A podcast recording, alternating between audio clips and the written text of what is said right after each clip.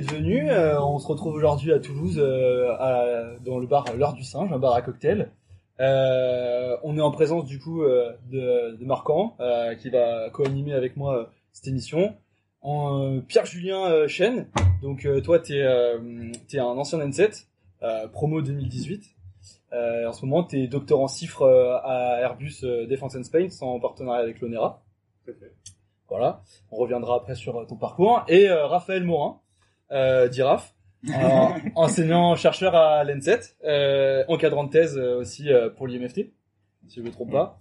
Et puis pareil, tu nous expliqueras plus en détail, plus en détail ton parcours un peu après. Donc, je propose déjà le classe, le thème va de notre bretelle aujourd'hui ça sera ça sera celle de, de la recherche. On va parler principalement euh, de tout ce qui tourne autour de autour de ça, vu que vous êtes un peu dans le milieu.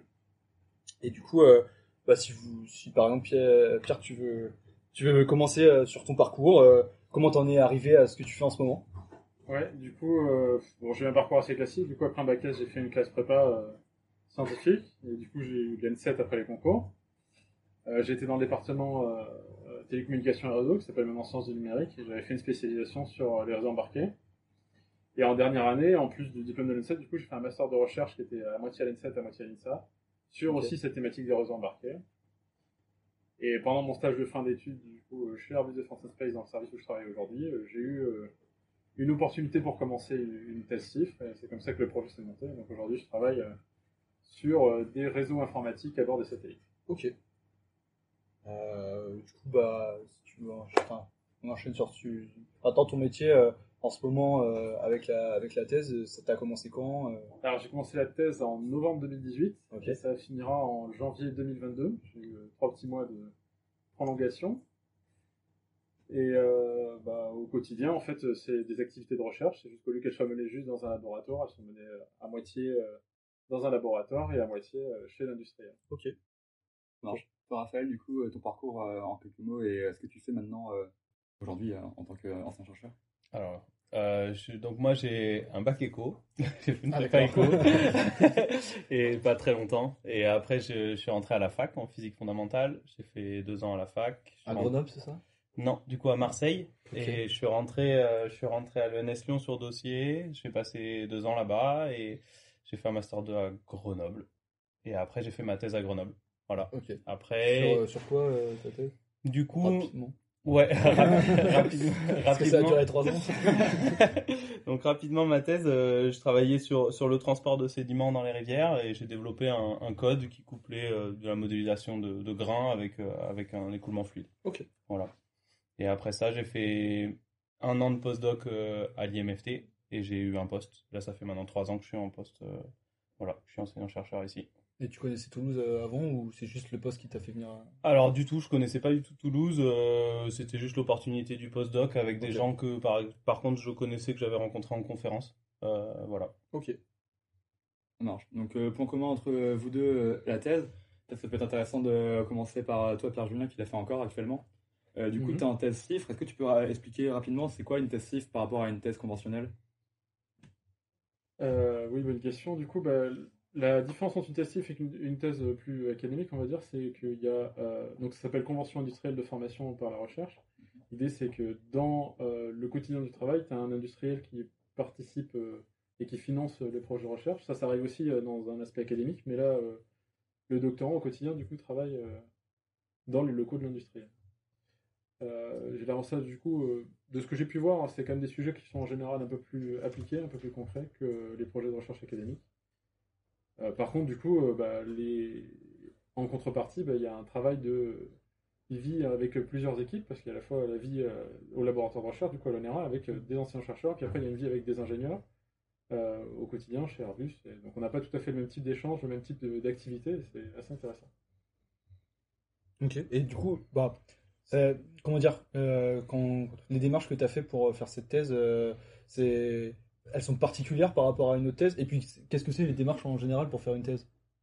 Bon, alors du coup, je vais parler de, de mon Ouais. mon cas sur la thèse CIF, mais euh, en fait, c'est assez fastidieux de monter une thèse CIF parce qu'il y a, plus- il faut, euh, il y a trois dossiers à monter. En fait, il, a- il faut à la fois euh, monter un projet avec euh, l'industriel, c'est-à-dire monter une embauche pour un- en général un CDD de 3 ans.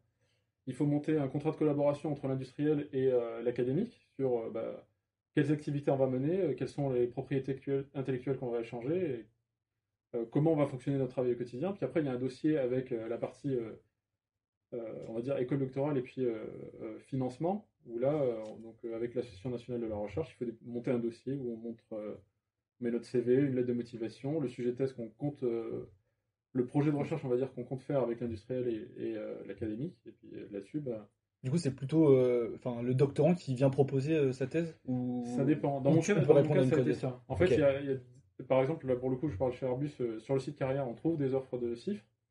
Mais parfois, euh, dans mon cas, par exemple, c'est nous qui avons monté le dossier. Ouais. J'ai échangé avec mon chef euh, quand j'étais en stage. Je lui ai dit que j'étais éventuellement intéressé par un projet de, de recherche.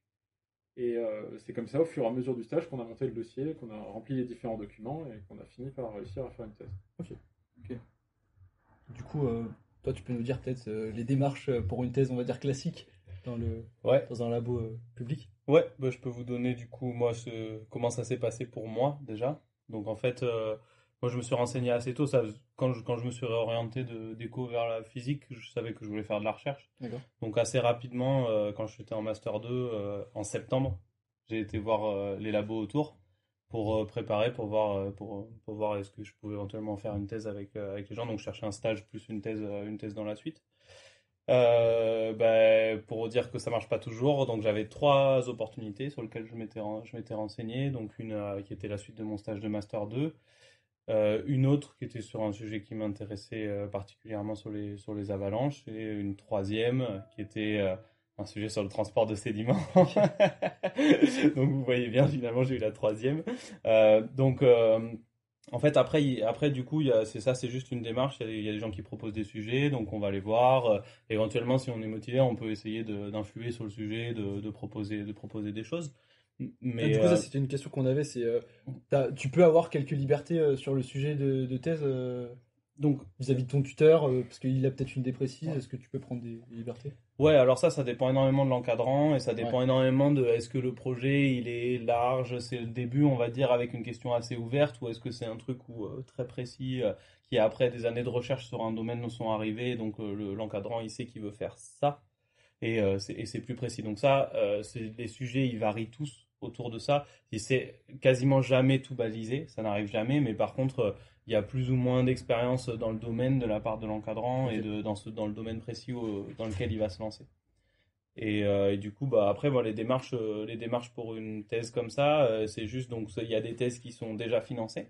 Où, euh, donc là, la personne te dit j'ai déjà le financement, faut juste discuter avec elle et puis euh, le convaincre que vous êtes le meilleur candidat, quoi, grosso modo. Une fois qu'il te classe Comme une premier, candidature euh, classique. Ouais, une fois qu'il te classe premier, le sujet il est acquis. Et moi, les autres candidatures qui n'ont pas marché, c'était des candidatures euh, école doctorale, ce qu'on appelle, ce qu'on appelait bourse ministérielle. Aujourd'hui, ça s'appelle contrat doctoral établissement.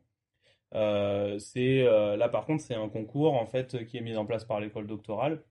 Et donc, euh, il y a des, les gens proposent des sujets. D'abord, les laboratoires classent les sujets. Et ça, c'est important, en fait. Moi, je m'en rendais pas compte. Mais par exemple, sur le premier sujet, le, le sujet a été très mal classé, donc j'avais aucune chance, c'était fini, je suis sorti. Donc ça, c'était de la politique de laboratoire et j'avais aucune prise dessus. Et on m'a juste dit le lendemain, ah bah, en conseil de laboratoire, on a décidé que tu étais derrière, donc c'est fini. Et euh, donc ça, donc ça, tu le maîtrises pas. Et après, une fois que tu es passé euh, le, le cut, on va dire, du laboratoire, euh, c'est un, c'est un concours, entre guillemets. Donc euh, il y a chacun, tu, tu vas défendre ton sujet, tu vas discuter. Il peut y avoir soit un dossier, soit un dossier plus un oral, ça dépend des écoles doctorales. Et là, après, ils font un classement. Et euh, t'es classé ou t'es pas classé. T'es classé, t'as le sujet. T'es pas classé, tu l'as pas. Ok. Voilà. Euh, ah, on reviendra peut-être après sur les fonds euh, alloués et tout. ouais, Ouais, bien sûr. Mais euh, est-ce que aussi, peut-être, euh, je pense que c'est une question qui intéresse pas mal, euh, surtout à l'L7, euh, où on est une école quand même assez tournée vers la recherche. Concrètement, parce que c'est un mot qui fait assez peur, la thèse, c'est quoi une thèse en fait? Enfin, euh, c'est, enfin, ça, ça paraît comme un travail colossal de 3 ans. Euh, Qu'est-ce que c'est concrètement une thèse? Donc, euh, je sais pas qui veut commencer. N'hésitez pas à vous battre pour prendre la parole. Ouais, je peux, je peux commencer, tu, tu. Je, c'est, bon, c'est, grosso modo, c'est un, déjà, il faut le voir, en fait, c'est un projet de recherche. Moi, le, le truc que j'ai tendance à dire, c'est qu'une thèse, ça, ce qui est difficile quand on se lance dans une thèse, c'est que ça ressemble à rien de ce qu'on a vécu avant.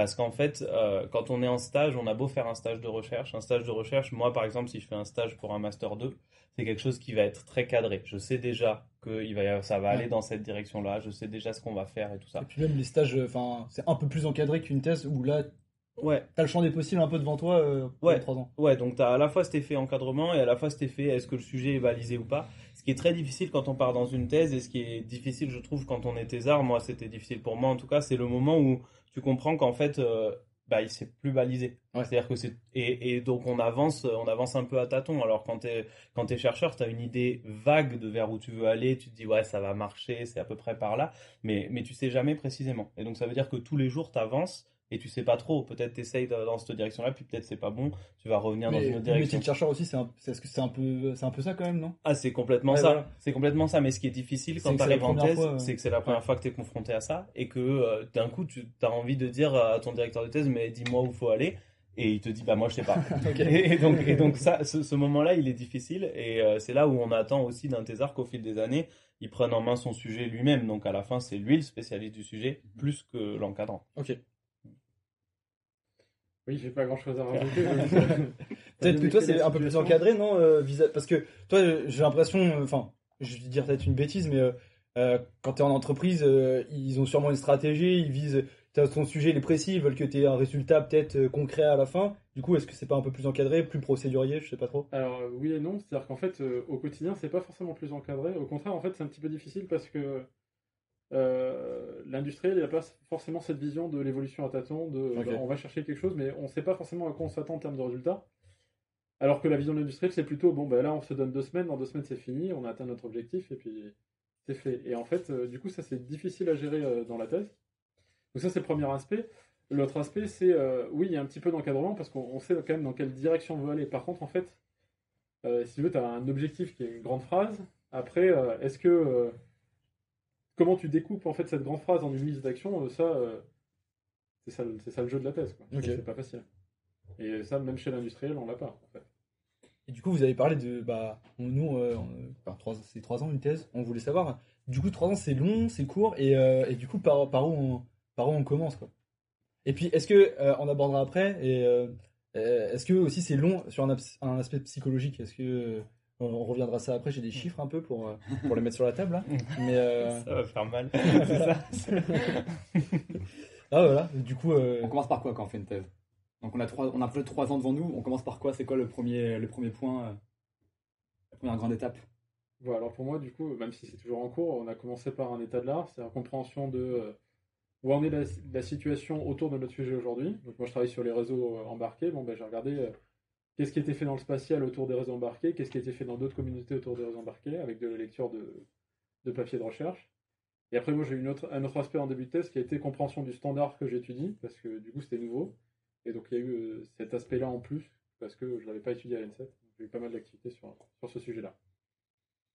Et après, bah, après, on commence à chercher euh, dans le domaine de recherche qu'on euh, où est-ce qu'il y a des choses qui manquent, par exemple, et où est-ce qu'on peut essayer d'apporter une contribution. Et là, on rentre dans le, dans le vif du sujet. vif. ok. Après, après euh, juste euh, quand tu rentres dans le vif du sujet, j'imagine c'est euh, enfin c'est quoi c'est théorie, pratique, euh, tu fais un peu des deux, c'est mix. C'est une navette entre les deux à chaque fois que tu trouves quelque chose, euh, tu, tu fouines un peu plus. euh. Ouais, il n'y a pas, enfin, je sais pas, moi, j'ai pas de méthodologie particulière. C'est tout à chacun qui choisit un peu comment il travaille quoi.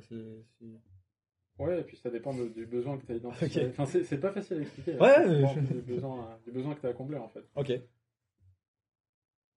Ouais, non, je, enfin, je pense que c'est, c'est assez bien, ça, ça résume assez bien, assez bien le truc. Ça dépend peut-être un petit peu du type de thèse.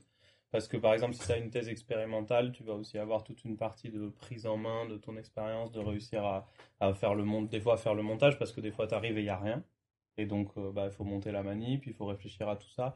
C'est, c'est long, c'est beaucoup plus long que ce qu'on peut imaginer de monter une manip. Bah, nous on a fait, un- on a fait Ouais. une, une ébauche de PIP. Ouais. Ouais, ouais, c'était long. En plus, il y a eu le Covid, donc euh, c'est c'est compliqué en effet de, de se dire. Enfin, quand on fait un, un TP en cours et tout, euh, le travail en fait il est pré-mâché. Euh, on sait où on veut nous amener et tout. Et nous, euh, bah, on, se- on savait pas trop Ouais. quoi étudier, euh, quoi faire, euh, comment le faire. Il y a plein de détails auxquels tu penses pas. euh, Ouais, carrément, carrément. Des petits des trucs, détails de merde. Enfin, c'est c'est de la pratique en fait après.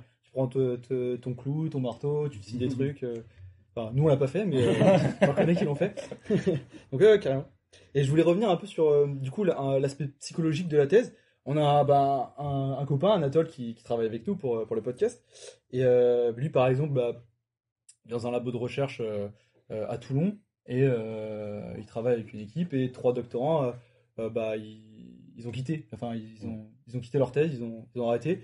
J'avais un, un petit chiffre, euh, un petit chiffre aussi, c'était que 5% des, des doctorants euh, qui font une thèse SSS, donc une thèse de tournée sciences, Mm. euh, ils arrêtent en cours de route. Est-ce que ça, vous l'avez... Enfin, déjà vous, votre ressenti psychologique sur la thèse, et puis euh, est-ce que c'est comment Est-ce que vous avez vu des gens quitter? Et pour quelle raison quoi? Vas-y, je te laisse commencer. Arrêtons les politesses. euh. Alors, ouais, donc euh, je peux répondre oui à tout, déjà. Ok. J'ai vu, moi j'ai commencé ma thèse en même temps qu'un très bon pote à moi et euh, il a pas fini. Ok. Donc, euh, donc ça c'était et et c'était pas faute, c'était pas une question de niveau, c'était pas une question, c'était même pas une question de résultat. C'est-à-dire que lui, il est arrivé à la fin de sa thèse, il avait des résultats, il avait tout, tout était prêt et en fait, euh, eh ben psychologiquement, il a jamais réussi à écrire. Alors que c'est quelqu'un qui avait qui avait brillamment réussi ses études, hein, qui avait déjà écrit un rapport de 80 pages, qui avait déjà fait des choses. Mais euh, mais il y a un aspect psychologique qui est hyper dur dans la thèse. Et, euh, et honnêtement, moi, je connais, enfin, j'ai rien vécu d'aussi dur psychologiquement Ah ouais, euh, dans, dans mon métier après. Même la prépa, bon, tu l'as fait peut-être pas très loin en écho. Mais- pas, ouais, j'ai pas fait très long, mais même, même la prépa, pour moi, ça a pas de, ça a pas de rapport en fait, parce que c'est vraiment un truc. C'est un je, travail je sais, soi-même je sais aussi. pas comment expliquer, mais tu te donc, remets il- pas en question en fait. qu'est-ce qu'il y a? Tu te remets pas en question en prépa. C'est en C'est prépa, ça. c'est tu bosses et puis ça, ça- tu vas tout droit. C'est- ouais. Alors que là, pendant la thèse, euh, Et t'es- alors, il y a, y a- y a deux, il y a deux dimensions pour moi. Pour moi, il y a une dimension qui est vraiment. euh, en fait, c'est très dur. T'accumules pendant, tu travailles pendant trois ans. Et euh, bon, peut-être deux ans et demi parce que tu vas écrire au bout euh, six mois avant la fin. Et en fait, d'un Quelque chose coup- à faire ou à pas faire C'est c'est quoi ça? De quoi? D'écrire 6 mois avant la fin Si, six mois avant la fin, c'est un bon timing. Moi, j'ai plutôt écrit deux mois ou trois mois avant la fin. Ok. Bon, après, ça, je regrette pas. non, je regrette pas, mais j'avais pas beaucoup de vie à ce moment-là. c'est tout. Mais, euh, mais du coup, ce qui est, c'est, mentalement, c'est très dur parce que tu as travaillé pendant trois ans et euh, tu dois produire le résultat qui va être le- des trois ans de travail. Et ça, c'est très très dur parce que en fait, tu te mets face aussi au fait de est-ce que tu as réussi ou est-ce que tu n'as pas réussi à la fin. Face à ça, il faut que tu produises un truc qui sort, euh, qui sort de ça. Et euh, tu te mets en danger, clairement, parce qu'en fait, tu es en train d'écrire un truc et tu te dis Ah, mais si ça se trouve, ça va être nul. Et moi, par exemple, je voulais, moi, je voulais continuer en recherche et je me suis dit Si j'écris une bonne thèse, j'ai des chances de continuer. Si j'écris une mauvaise thèse, c'est fini. Mais dans quel Et- sens? Est-ce que c'est, enfin, est-ce que tu vas être derrière euh, Les gens vont entre guillemets t'employer des, lab- des labos? Ou est-ce que c'est plutôt euh, pour toi? Enfin, ton ton acquis de conscience? Non, moi, c'était plus. Enfin, moi, moi, cette pression, je l'avais parce que euh, aujourd'hui, pour être recruté en tant qu'enseignant-chercheur ou en tant que chercheur, il faut un très gros dossier. Et si tu te loupes en thèse, euh, ben voilà, c'est très compliqué pour la suite. C'est possible, hein, je dis pas que c'est, des histoires où, où ça a été une réussite derrière, mais c'est, mais c'est compliqué. Et du coup, ça, c'est mentalement, c'est, c'est très très dur. C'est très très dur d'accepter ça, de se mettre face à ça. Et puis, on a finalement pendant la thèse assez peu de retours sur euh, est-ce qu'on fait vraiment une bonne thèse ou pas, comment ça se passe. Et ça, c'est ça, c'est très difficile à, c'est très difficile à vivre. Je pense que c'est ouais. Mm. C'est un, c'est un as- c'est un aspect très dur. Et après, pour moi, le deuxième aspect très dur, c'est que bah, une thèse, t'es très seul et euh, t'avances. C'est ton projet, c'est ton truc et euh, c'est toi qui dois avancer tout seul. Et même quand tu, même quand t'es mal, même quand t'es pas bien, même quand t'es, en fait, c'est toi qui dois te botter le cul, c'est toi qui dois y aller. Et euh, il y a des gens pour te mettre un peu de pression, mais pas, pas beaucoup. Et, euh, et ça, euh, bah, mine de rien, c'est. Ah, si tu sais pas travailler seul, euh, si tu sais pas te- Ouais. t'organiser tout seul, c'est compliqué. Et puis même, même si- quand tu sais travailler seul, en fait, c'est dur tous les jours d'avoir cette unique pression de toi-même, en fait. Ouais, Ça, c'est finalement pas si facile. Ok. Et euh, ça n'existe pas, je sais pas, par exemple, en, en entreprise avec les tests chiffres et tout, des, des, des, où il y a plusieurs doctorants sur une même, une même thèse, ça existe des groupes de, de thèses, je sais pas comment ça, ça pourrait s'appeler. Alors pas dans mon cas. euh, je- Ok. Enfin, en général, c'est plutôt des projets assez précis. Et, Ouais. euh, Qui bon, mérite qu'une, enfin, une seule personne sur le. Ouais, sur le sujet. euh, enfin, ça peut dépendre. Après, c'est juste, il faut dire aussi que l'industrie, il n'a pas forcément euh, énormément d'argent à mettre Ouais. dans un projet de recherche. Donc, euh, quand il a déjà un thésard, euh, c'est Ouais, bien. Mais, euh, après, sur des thématiques de recherche, en fait, quand tu as des groupes de des chaires ou des groupes de recherche, là, tu peux avoir plusieurs doctorants, mais ils travaillent pas sur le même sujet, ils travaillent sur la même thématique. C'est possible. Ouais, c'est- dur de mettre deux doctorants sur un même sujet parce qu'en fait, euh, ils vont être en compétition. Donc nous, on joue pas à ça. Parce qu'en fait, t'es là, du coup, c'est quoi? C'est il y en a un qui va sortir, comment on va faire? Mm. Ils vont travailler ensemble, un article après, celui qui est premier, c'est très important. Euh, tu vas mettre premier, deuxième, dans quel ordre, comment? Et ça, on essaye de, de- d'éviter au maximum, même si des fois, tu as des, des arcs qui sont sur des sujets proches. Euh, Tout le jeu de publication, on va en reparler Ouais, parce que surtout ouais. Marco, il a. Et c'est intéressant ça du coup, c'est qu'en fait euh, la, la recherche ça peut apparaître comme un sujet pour le bien commun entre guillemets, donc on recherche euh, peut-être moins dans le cas de- pour un industriel où il y a c'est peut-être très orienté projet, euh, produit finalement ou euh, pour euh, en tirer quelque chose à, à la fin, mais il y a quand même cette idée que la recherche c'est quelque chose pour le bien commun généralement. Et là tu parles d'intérêt personnel en fait et de, de compétition et ça c'est une dualité que moi je connaissais pas du tout et en fait en faisant des stages là-bas on se rend compte pas forcément euh, malsain mais on se rend compte que ça existe euh, ce côté-là compétitif et c'est une idée qui est assez, assez peu répandue. Donc, les publications, typiquement, euh, on en fait quand on est en, quand on est en thèse, ou c'est un truc qu'on fait après la thèse Comment ça se passe un peu? Comment on, comment on fait rayonner le Est-ce que, est-ce que d'ailleurs il y, a ce- il y a ce jeu de comme ça aussi euh, un peu euh, de, de- d'égo- d'égoïsme, si je puis me permettre, euh, euh, pendant une telle cifre, vu que bah c'est peut-être moins. euh, Enfin, t'es- tu sais que tu peux rester peut-être dans la boîte derrière, euh, je sais pas. Ouais, je vais commencer par dire que bah, pour avoir une... enfin, pour soutenir la thèse aujourd'hui, on nous encourage à avoir un certain nombre de publications. Donc à partir de là, tu as quand même ce, ce challenge de il faut publier. Avant la thèse, avant de la Pendant- soutenir? ouais, pendant la thèse, il faut publier, il faut avoir un, article dans un journal ou dans des conférences de, de, de haut rang. Et donc il y a cet enjeu de il faut écrire, réussir et dans, un- dans cette durée de trois ans à faire passer un certain nombre de papiers. Donc il y a un aspect un peu euh, challenge sur ce côté-là. Après, euh, je connais des gens du coup en thèse cifre chez qui euh, l'industriel ne peut pas du tout communiquer sur le sujet et donc ils ont Mm. un papier, ils publient un papier pendant la thèse et puis après euh, c'est fini. D'accord. Donc ça dépend, enfin c'est très variable là-dessus sur ce sujet. Ouais, ça- ce- ce- cet aspect-là en cifre, il est, il est important. C'est-à-dire qu'il y a des industriels qui, qui jouent le jeu de la publication, entre guillemets, qui sont vraiment aussi assez, assez implantés en recherche en même temps. Mais il y en a pas du tout. Et ça, c'est ce que tu disais, c'est vrai. Et donc, euh, bah, typiquement, si tu veux continuer dans la recherche, il faut surtout pas aller sur une thèse cifre qui va aller sur, sur ce genre de, sur, sur ce genre de créneau, parce que du coup, après, tu peux plus, tu peux pas valoriser grand-chose. Mhm. Ok. Donc ça, c'est, c'est vraiment, euh, ouais, c'est vraiment un aspect important aussi. euh. Bah, dans ma thèse, par exemple, du coup, on a fait l'effort avec l'industriel d'essayer de. Donc, je travaille sur des satellites. Donc, du coup, on a fait l'effort de travailler sur un modèle de satellite sur lequel on peut communiquer. C'est-à-dire qu'il n'est pas.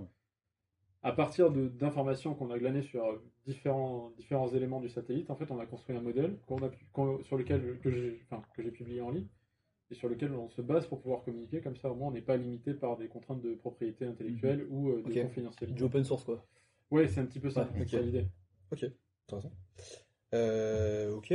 Euh, moi, je voulais juste savoir aussi, euh, surtout euh, bah, pour, pour toi qui, qui encadrant de thèse, et puis euh, toi, tu vas me dire aussi, euh, en fait, la plus-value que tu pourrais avoir, donc, euh, toi- Raph, toi, tu viens de, de, fac, et puis PJ de l'ENSET, et est-ce qu'il y a une plus-value à venir, à venir de la fac? Est-ce que, ou, enfin, c'est quoi les différences entre un mec qui, qui vient de la faculté? C'est quoi les différences d'un mec qui vient de- d'ingé est-ce que est-ce qu'ils de, la même manière? Est-ce qu'il y en a un qui, est préféré, qui est préféré à l'autre? Alors, mon- Question, question de c'est qui, c'est ça Ah non, non, je peux répondre. C'est fait d'y répondre Je là-bas. je commence, euh, enfin, je sais pas, c'est ma vision de, de la fac, mais je pense que quelqu'un qui vient de la fac, il est plus autonome. Ok.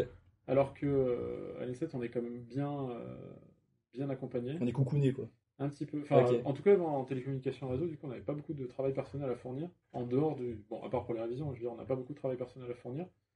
Et on a beaucoup d'heures finalement. Et euh, quand je discute avec des gens, des, des potes à moi qui sont à la fac, ils ont l'impression qu'ils ont moins d'heures et plus de travail personnel à fournir pour arriver au même résultat. Après, c'est ma vision des choses, peut-être pas la réalité. Ah ouais. Peut-être qu'on va pouvoir en discuter. Mais euh, après, pour la thèse, euh, je suis pas sûr parce que c'est, ce qui compte, c'est d'être motivé, d'être passionné par le sujet qu'on fait. Finalement, euh, la formation, dans, dans les deux cas, on a un master. Il y en a un qui s'appelle ingénieur, mais c'est ça reste un master et on a une base de connaissances qu'on amène euh, en bagage pour la thèse. Donc, je pense pas que ça soit euh, une. Je pense pas que là-dessus, ça soit pénalisant. Même, au- j'ai envie de dire, euh, en école d'ingénieur, au niveau communication euh, écrite, vu que c'est quand même quelque chose qu'on- qui nous est demandé en thèse, on le travaille pas beaucoup et euh, c'est Mm. plutôt un challenge de venir de, de ce genre de, de formation et de passer sur, euh, D'accord. Ok. sur des activités. euh, Le, du coup, le, va. le, le gap sera un peu plus, enfin, plus grand au niveau, on va dire, de- des langues ou des choses comme ça, euh, de, de la synthèse, de l'esprit de synthèse euh, pour les ingés quoi. Je sais pas. En tout cas, ouais, moi je, je, je, je suis assez d'accord. hein. Je pense euh, venir d'une formation ingé, en tout cas, c'est clair que c'est pas rédhibitoire. Euh, Quand tu es motivé, finalement, euh, ça marche très bien. Et puis à l'ENSET, euh, vous avez un- vraiment un bon bagage, hein, clairement. Donc, euh, donc ça, c'est donc ça, c'est c'est pas un problème. Après, c'est vrai que ouais, je pense que la fac, c'est particulièrement approprié, on va dire, pour, pour continuer dans la recherche. Alors pour, pour plusieurs raisons, tu, tu l'as dit déjà parce que en fait, on, à la fac, pour moi, le, premier truc, c'est qu'à la fac, t'es laissé tout seul. Et que finalement, ça c'est comme en thèse. parce que, parce que, en fait, t'es pas, t'es jamais vraiment laissé tout seul en thèse, mais, mais, mais t'as un accompagnement qui est quand même euh, minimal, entre guillemets. Tous- les jours, c'est toi qui travailles. C'est pas quelqu'un d'autre qui est là pour travailler avec toi. Et tu vois, même si tu vois ton encadrant toutes les semaines, bah, au jour le jour, c'est toi qui avances. Et, euh, et ça, la fac, ça te prépare assez bien à ça parce que du coup, tu es très peu encadré, t'es très peu, on te donne, on te donne, voilà, on, te donne juste des choses à faire et on te donne un objectif et puis il faut y aller. Tu, tu travailles beaucoup tout seul et ça, ça c'est, c'est sûr que ça, ça c'est un avantage. Et aussi, moi, le deuxième truc que je verrais, en tout cas en étant à la fac, euh, moi, je me concentrais beaucoup sur la compréhension de la physique, sur, euh, sur tout ce qui allait avec et finalement moins, euh, moins sur tous les exos, moins sur être un bourrin dans, dans pas mal de choses, comme ça peut être le cas euh, en prépa et comme j'ai pris dans la tête, en tout cas quand je suis arrivé à l'ENS Lyon. Et euh, finalement, quand tu arrives en recherche, on te demande plus d'avoir, de penser par toi-même, de penser les concepts, de penser les choses. Et ça, et du coup, ça, c'est quand même, ça, quand même vraiment approprié. D'accord. Mais après, tu peux être en école d'ingé et avoir cette approche-là aussi. Ouais. Donc en fait, tout, tout Ça passe. dépend c'est pas. d'une personnalité aussi. Ouais. Ouais. Ok. Ok. Euh, ben, je sais pas si tu as quelque chose à rajouter. Moi, je voulais peut-être passer euh, sur le. enfin, Bah, Pour la thèse, je pense qu'on a bien, Ouais. bien dégrossi le truc globalement. Tout à l'heure, ouais, on parlait euh, de, de euh, mince, des fonds alloués, tout ça. Et on va faire allez, un mini clash entre privé et public euh, dans le. Toi, t'es un peu la, la navette entre les deux en vrai. euh, T'es pas vraiment privé. À l'interface. Ouais, donc euh, peut-être que tu seras, tu, tu seras dans la nuance, mais euh, enfin, il y a un cliché euh, de, du- de la recherche euh, publique, euh, on va dire fondamentale, euh, et la recherche privée peut-être un peu plus appliquée, euh, peut-être plus concrète. euh. moi qui suis euh, totalement euh, étranger euh, à la recherche, c'est comme ça que de très loin euh, on peut le, peut le voir. Est-ce que, est-ce que bah, c'est véridique, euh, c'est des préjugés? On peut casser, on peut casser les clichés On est peut-être. là pour casser les tabous. Parler. Euh, moi, je dirais qu'en tout cas, en recherche publique, ça dépend énormément des chercheurs et des sujets. Euh, si tu vas bosser avec certains collègues, euh, c'est pas du tout cliché. Euh, moi, j'ai des collègues, j'adore travailler avec eux, hein, mais c'est vraiment. En fait, ils en ont rien à foutre de l'application, c'est vraiment le dernier truc, tu vois. Et d'un coup, il te dit, mais pourquoi t'essayes pas de faire ça? Et tu dis, mais ça représente rien. Et tu dis, oui, bon alors. Et donc, donc, tu vois, oui, mais la physique, elle est intéressante, elle est riche, et ça, ça va nous intéresser. Donc ça, il y a, il y a une part, y a une part de vrai. Après, euh, voilà, moi je je vois, il y a des gens qui sont chercheurs euh, dans le public euh, et qui et qui ont une vision très très appliquée et qui vont euh, pour travailler aussi avec des partenaires industriels, qui vont aussi, euh, que, voilà, qui vont qui vont en plus aller vers les applications comme ça. Et c'est une tendance euh, générale parce qu'aujourd'hui, nous, pour toutes nos demandes de financement, on nous demande à quoi ça va s'appliquer. Et, euh, et tu peux, alors, euh, nous, des fois- que c'est- ça, c'est des fois, du tu fais du bullshit en fait. Non, c'est pas du labo parce que les financements, c'est des financements nationaux ou régionaux le plus souvent. C'est juste là en ce moment la stratégie un peu de l'État, c'est de, de faire Ouais, c'est la politique depuis une bonne dizaine d'années, voire plus, d'aller vraiment vers des choses plus appliquées, de faire du, du, concret et puis euh, de faire une partie de recherche fondamentale, mais très très faible euh, pour des mecs qui sont au top. Ouais. Voilà. Et du coup, bah, en fait, tu, tu justifies tout. Tu arrives, tu te dis, alors bon, aujourd'hui, on dit encore du bullshit et ça marche. C'est-à-dire que moi, je dis que je vais révolutionner le transport de sédiments alors que je regarde trois billes qui se courent après, quoi. mais, mais, mais c'est, enfin, voilà. Donc, euh, tu parles à un ingénieur et il te dit, mais vas-y, tu fais quoi, là, avec ton truc, là? C'est marrant. tu sais, je modélise une rivière, je modélise ça sur la rivière, quoi. Donc, euh, t'es là, tu te dis, bah, il te dit, bah, sur 10 km, moi, je m'en fous de tes 3 cm, quoi, tu vois. Donc, euh, donc voilà. Mais, et ça, ça passe encore, mais c'est en train de changer. hein. C'est- Et on nous demande de plus en plus des choses qui vont vers de l'appliqué. Et du coup, je, je te laisse parler peut-être sur l'aspect euh, sur l'aspect R&D, mais je pense que c'est Ouais. sûr qu'il y a une dimension plus appliquée. Bah Alors, moi, du coup, pour je sais que pour, euh, dans le process d'analyse du dossier euh, à l'ANRT, l'Agence Mm. nationale de la recherche, euh, il y a un- une personne qui regarde l'impact économique les- de la thèse et les retombées qu'il peut y avoir à faire ce, ce type de recherche. C'est-à-dire, Ok. En gros, euh, c'est non seulement est-ce que c'est. Enfin, bon, effectivement, quand ça vient d'un industriel, en général, c'est assez appliqué parce que derrière, tu as, un produit ou tu as une, une, direction dans laquelle tu veux aller. Donc, euh, enfin, moi, dans mon cas, en tout cas, c'était très appliqué. les échanges que j'ai avec les doctorants-cif, en général, c'est quand même. Euh, de répondre à un besoin concret de l'industriel. La partie fondamentale ne l'intéresse pas forcément beaucoup. Euh, par contre, voilà, du coup, il y avait cet aspect de euh, bah, est-ce que ce qu'on va faire là, demain, ça va permettre d'amener des emplois dans la région? Est-ce que demain, euh, ce qu'on fait là, ça va permettre de dynamiser un secteur où il n'y a pas forcément beaucoup d'énergie aujourd'hui? Il y, a, ce genre de questions économiques qui apparemment sont posées pendant l'étude du dossier. Bon, il se trouve que ça, on n'a pas, pas accès à ce genre d'informations, mais je sais que ça s'était étudié pour, pour la thèse. Donc cet aspect appliqué, comme tu le disais, c'est vrai qu'aujourd'hui, il, est bien considéré. Ok. Euh, bah, du coup, et peut-être question un petit peu encore un petit peu tricky là. Euh, il y a des différences de, de, salaire entre, entre les deux. Enfin, entre un, je sais pas, un docteur en chiffres, un docteur dans, dans le privé, un docteur dans le public. Ah, je mets les pieds dans le plat, ouais. Non, non, mais t'as raison. Alors, euh, oui, ça, c'est clair. Même sur des financements publics, il y a des différences de salaire selon, selon ce que tu as. Donc, si as une... En fonction du fonds alloué, ça Alors, c'est en fonction du type de financement. Si tu as une bourse, euh, une bourse, un contrat doctoral établissement, c'est euh, fixé à une c'est fixé, je crois que c'est de l'ordre de 1300 euros par mois net, un truc comme ça.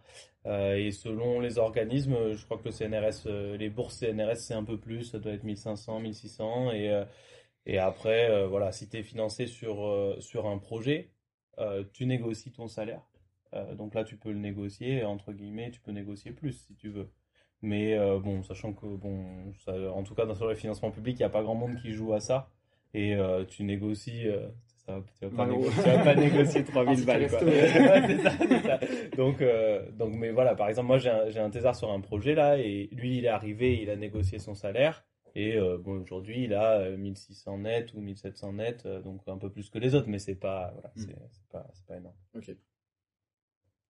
Ouais, du coup, j'ai un, peu, honte de le dire maintenant. non, non, il faut. ça a son importance. Hein. Mm. Moi, des échanges que j'ai avec les doctorants qui sont au labo, clairement, clairement, il y a une différence de salaire. Après, ça dépend beaucoup des entreprises. Je connais des doctorants en chiffres chez qui. En fait, en chiffres, il y a un minimum qui est 24 000 euros annuels, brut. Je sais pas combien ça fait euh, je sais pas combien ça fait en net, mais euh, voilà, en net, ça doit faire 1008 à peu près. ok. Et euh, moi, je gagne 2000, entre 2000 et 2100 euros net par mois, sans les primes. Mhm. D'entrée de, de, la thèse ou il y a une évolution à, l'intérieur de la thèse? Alors moi du coup mon salaire n'a pas évolué pendant la thèse. J'ai été embauché en à la sortie de l'N7 en tant que, enfin au salaire d'un ingénieur N7 qui était proposé par le RH. Euh, c'est en fait ouais, ça, c'est les grilles salariales de Airbus qu'on qu jouait dans la balance quoi. Euh, ouais, pour ce truc-là, ouais, parce qu'en fait, après, euh, c'est ce qui est assez marrant d'ailleurs, c'est qu'on se dit que bah, du coup, Bac plus 5, si on va sur un boulot, on est payé, euh, bon, 2000 euros par mois, je sais pas, je donne c'est une enveloppe, on va dire. On va vers une thèse, bah, on perd, enfin, le salaire baisse, c'est ça qui est assez marrant en fait finalement. Alors qu'on a la même qualification. Mm. C'est juste qu'on choisit de faire deux chemins d'activité différents, mais les, les deux, c'est des expériences euh, qui comptent dans notre parcours. Et c'est là où c'est un petit peu euh, de poids, de mesure, ça c'est marrant. Je crois, je me trompe peut-être, mais quand on est thésard, on est encore étudiant, statutairement. Alors, je sais pas. Tu peux je montrer la carte étude. Je vais voir ma carte. Alors, c'est encore 6 euros. Alors, ça, ça dépend, mais oui, oui, en général, donc, tu as, une carte étudiant, ça c'est sûr, es, parce que tu es inscrit à l'université pour, euh, pour l'école doctorale. Ah. Donc après, ah ouais, ah bah la même que nous en fait. La même mais je suis en costard dessus, c'est plus mal. Il a le droit lui. c'est clair. Ouais, ouais. Ouais, non, mais euh, après, c'est. Ouais, ouais, donc t'es, t'es, t'es quand même étudiant. Après, c'est, t'as un statut un peu bâtard, entre guillemets, parce que par exemple, si tu vas tu vas à la CAF, tu vas à la Sécu, tu vas à chaque partout, ils te disent mais vous êtes salarié ou vous avez été étudiant? Donc là ah c'est pas encore très cool. Ah non non ça passe jamais. Là, là tu, tu, tu, changes de personne, hein, ils disent non non vous vous êtes étudiant, non non vous vous êtes salarié. Et c'était là bon c'est bon là vous allez vous entendre là parce a un moment j'en peux plus moi. Mais voilà donc ça c'est enfin, en tout cas moi à l'époque euh, ça fait pas si longtemps mais à l'époque c'était comme ça. Je pense je sais pas si ça a changé. C'est très galère. c'est le bordel dès que tu fais des démarches. D'accord. Toujours le droit à la carte avantage jeune SNCF. Ça, c'est ça, c'est la, Dommage, dommage. Ça, c'est bon. ok. Euh, juste là, une petite question euh, qui me vient euh, quand vous parlez d'étudiants. C'était quoi, vous, enfin, quel genre d'étudiant vous, vous, étiez pour studieux ou... Waouh, comme vous voulez, fêtard, comme vous voulez. Vous pouvez nous dévoiler euh, votre vie ou vous restez un peu mystérieux, comme vous voulez? Quel genre d'étudiant j'étais? Euh, Bah plutôt sérieux, hein. Je sais pas. Après, en fait, Ça se voit pas j'étais un cheveux, étudiant. mais- Non, ça se voit pas. ça, ça se voit pas du tout.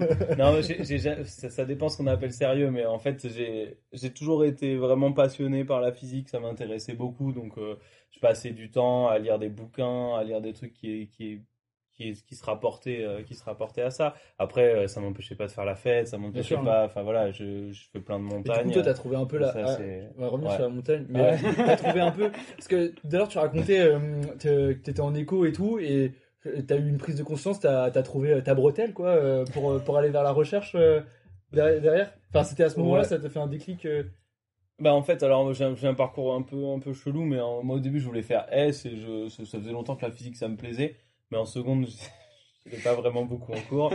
Et du coup euh, du coup quand j'aurais dit que je voulais passer en S il m'a dit bah t'as 5 de moyenne en maths donc en fait tu vas te faire foutre quoi tu vois donc, euh, donc globalement il était là ok passe en éco si tu veux. Euh, donc voilà. Donc là je suis passé en éco à ce moment là ça me plaisait bien aussi hein. j'aimais pas mal euh, j'aimais la philo j'aimais l'éco j'aimais les maths enfin c'était des trucs qui me plaisaient. Et puis après en prépa, je me suis dit que je voulais pas, je voulais pas faire prépa parce que ça me saoulait. Et je me suis posé la question qu'est-ce que je fais? Est-ce que je continue en éco ou est-ce que je change? Et c'est là où je me suis dit franchement la physique ça me plaisait bien et j'irais bien voir à la fac comment c'est. Et avec cette idée derrière la tête de se dire bah moi ce que j'aimerais bien c'est faire chercheur. Donc euh, et puis en fait euh, ça a super bien marché, ça m'a ça m'a vraiment plu quoi. Et là j'ai j'ai continué, j'ai continué comme ça. Donc c'est là où tu vois je dis j'étais sérieux parce que vraiment ça me ça me passionnait, ça me passionnait, je passais du temps à faire ça. Après, j'étais pas du tout stratège, donc euh, je me suis tapé plein de rattrapages, notamment à l'ENS. À l'ENS, je pense j'ai passé toutes les matières au rattrapage, c'est assez facile. Et, euh, et du coup, euh, du coup, ça c'était voilà. Mais parce que je bossais pas comme il fallait en fait. À l'ENS, on te demandait d'être un bourrin sur les trucs, et puis moi ça m'énervait, je voulais pas. Je lisais, je lisais 10 000 bouquins, je faisais plein de trucs, euh, sauf, enfin bon, à la fin du coup, je m'y suis mis quoi, à calculer comme un bourrin parce que je me suis dit bon, il y a un moment, il va falloir que j'ai mes examens quoi. Mais euh, je finis par me faire virer, hein, mais bon, c'est pas. Ah, ok. L'histoire le- le dit pas, c'est ça. L'histoire le dit pas, c'est même, même pas marqué sur mon CV, mais ils m'ont pas pris en master 2. Et en fait, ils m'ont dit, ouais, mais ils m'ont donné un petit lot de consolation. Là, il y avait un master 2 ouverture, j'avais le droit d'aller à la fac et ils me donnaient quand même un master 2 euh, de là-bas. Mais, D'accord. mais, globalement, j'avais plus le droit de rester là-bas. Donc, Ah, comme un accord, t'es parti. ouais, pas, j'étais pas trop d'accord, mais. Ok. Et toi, du coup, quel genre d'étudiant? Ouais, j'étais aussi euh, plutôt sérieux. euh, Sérieux? Oh, on, le dit, on dit ça à la cam et tout, euh, ok, d'accord. Je vois, je vois, on reste, on reste, on, polie l'image. sérieux. ok. Oui, voilà, c'est ça. ça dépend, ça dépend. D'accord. Tout en nuance. Non, première année, ouais, j'étais. Enfin, les premières années, j'étais plutôt euh, sérieux, studieux. Après, euh, moins studieux. C'est la mais, prépa euh, aussi, ouais. Oui, c'est ça, c'est qu'on arrive dans un espèce de moule et puis bon, on se relâche un petit peu euh, Ouais. avec euh, la pression qui s'en va. Par contre, en j'ai eu le déclic en dernière année où là, juste, c'était pas juste aller en cours, ça me plaisait d'aller faire, d'aller étudier ce qu'il y avait à étudier. Et donc là, c'était pas ju- Euh, Enfin, avec la spécialisation ouais, de, de- de- du réseau embarqué en fait. Ok. Mais c'est pas, c'était pas juste sérieux, je vais en cours. À la, la fin, en troisième année, c'était vraiment euh, cool, ça m'intéresse, allons-y. euh, c'est une discussion, c'est, euh, je vais apprendre un peu plus sur ce domaine-là. Et c'est pas tout à fait, enfin, le profil évolue un petit peu parce qu'au début c'était bon, bah faut aller en cours, quoi. Alors qu'à la fin, euh, c'était plus une obligation qu'un plaisir. Alors qu'à la fin, c'était vraiment un, un plaisir sur le type d'activité qu'on pouvait. Ok. qu'on pouvait avoir. Ça m'a pas empêché de faire, euh, de profiter de Sous- sur, ce que tu dis là, moi, enfin, moi c'était en fait c'était pareil parce que je suis en train d'y repenser. Il y a des matières où, par exemple, électromagnétisme, j'aimais pas, j'ai eu deux quoi. hein. Enfin, globalement, c'était à chaque fois, je fonctionnais, euh, ça me plaît, j'y vais à fond, je bosse le truc, ça me plaît pas, hop au suivant quoi. Donc bon, plus ou moins efficace, c'est plus ou moins sérieux selon les matières, mais c'est voilà. Après, bon, aujourd'hui l'électromag, je suis toujours une quiche, hein, ça va pas changer. C'est- On te demande pas d'être fort. Pour l'instant, on ne demande pas de l'enseigner, mais le jour où on va me le demander, je vais, je vais être joker, je pense. Ok. Euh, mais du coup, on parlait vite fait de l'enseignement là. Enfin, là, tu, tu disais euh, enseigner histoire humanistique. Et vous deux, vous. Bah, toi, déjà, tu es enseignant à à l'ENSET. Et puis, euh, et puis euh, PJ, tu tu étais un peu. Enfin, tu étais chargé de t'aider. Je sais pas si Mhm. tu l'as encore. Euh, ouais, bah alors du coup j'ai fini ma charge pour cette année, mais Ok. je fais des vacations à l'ENSET du coup, depuis 2018, depuis le début de la thèse, euh, sur des TP et des, et des projets de Master 2 euh, dans la filière dans laquelle j'ai été. Mhm. Donc c'est pas mal parce que ça permet de, En fait, c'est super intéressant parce que du coup, on change de position dans, dans, dans la classe. C'est-à-dire qu'avant, tu es dans une position où tu écoutes, tu reçois l'information, et là, finalement, mets euh, dans une position où tu dois dire, enfin, donner une information à quelqu'un, faire passer un message. Et c'est là que tu dis, merde, ah ouais, en fait, il y y a un petit peu de boulot, il y a, y a un challenge. Et c'est assez intéressant. Sans compter de la préparation, euh, la préparation avant, parce que par exemple, un TP, euh, bon, même s'il y en a qui le font, on revient pas les mains dans les poches, en fait. Euh, tu reprends le truc avant, tu vérifies que le logiciel est toujours installé, tu relances un coup, tu vérifies que ça marche, et puis tu essayes de, de te dire quelles sont les questions qu'on va me poser pour être capable d'y répondre. Parce que si, enfin, si, on pose, une dizaine de questions et que sur les 10 questions, tu es capable d'en répondre avec tu perds toute ta crédibilité face aux enseignants dans cette, matière-là, en tout cas. Et du coup, euh, c'est vrai que c'est bon, c'est super intéressant, en fait. Ça change aussi du quotidien du, boulot. Ça permet de voir autre chose, ça permet de, changer complètement d'ambiance et de milieu. euh, C'est très intéressant. Et après, bon, j'ai la chance de faire les enseignements que j'ai reçus à l'N7. Donc ça me demande un peu moins d'efforts pour les préparer parce que bah, finalement, Il a encore la correction. il y a la correction, puis après, il y a, tu vois, genre, les bugs courants, euh, les messages d'erreur courants, au final, bah, tu les as eu en tant qu'étudiant, donc Ouais. tu t'es déjà posé la question. Donc finalement, euh, ça facilite un petit peu la, la mise en place et la préparation du TP ensuite. Ouais, je, je confirme ça parce que moi c'est l'inverse. du coup, moi j'ai fait euh, j'ai fait des études de physique fondamentale et maintenant j'enseigne de l'hydraulique. Donc en fait, globalement, euh, tout ce que j'enseigne, euh, bah, j'ai jamais eu de cours dessus. Donc euh, c'est pas si loin de ce que j'ai fait en thèse et de ce que j'ai fait après en recherche, mais c'est quand même une approche assez différente. Moi, j'ai toujours fait de la méca flux et puis d'un coup on te parle d'hydraulique, donc c'est ça ça change. Et, ça, c'est dur. Ça, moi, ça a été très dur au début parce que du coup, en fait, tu passes ton temps pour préparer les cours à d'abord apprendre ce que tu vas raconter. Donc, donc en fait, et puis bah, quand tu es en flux tendu, tu vois, en fait, tu apprends le truc soit euh, la veille, euh, le soir, euh, à 2h du matin parce que tu es là, putain, putain, ça putain, s'est putain, c'est pour ressenti, demain, c'est euh, pour demain. Marc, Marc, qui a été ton élève, euh, ça s'est ressenti ou pas que c'était euh, à l'arrache? Pas directement, euh, bah, Clément qui est euh, qui est derrière les caméras. euh, Clément l'a agi. Con- Confirmera, c'était assez intéressant. euh, le- on a eu un cours avec toi, du coup, qui était euh, la course sur le transport sédimentaire. Donc là, en, en effet, on n'est pas du tout sur la physique fondamentale, on est sur du, beaucoup, ben, du très appliqué déjà. Et tu as eu une approche qui, était, qui dénotait vachement avec les autres types de cours qu'on pouvait avoir, qui était une approche euh, beaucoup plus ouverte sur bon, euh, ce cours c'est ça. Moi-même, euh, je, je le connais après autant que vous. C'est- J'exagère. hein. Ouais, non, mais si.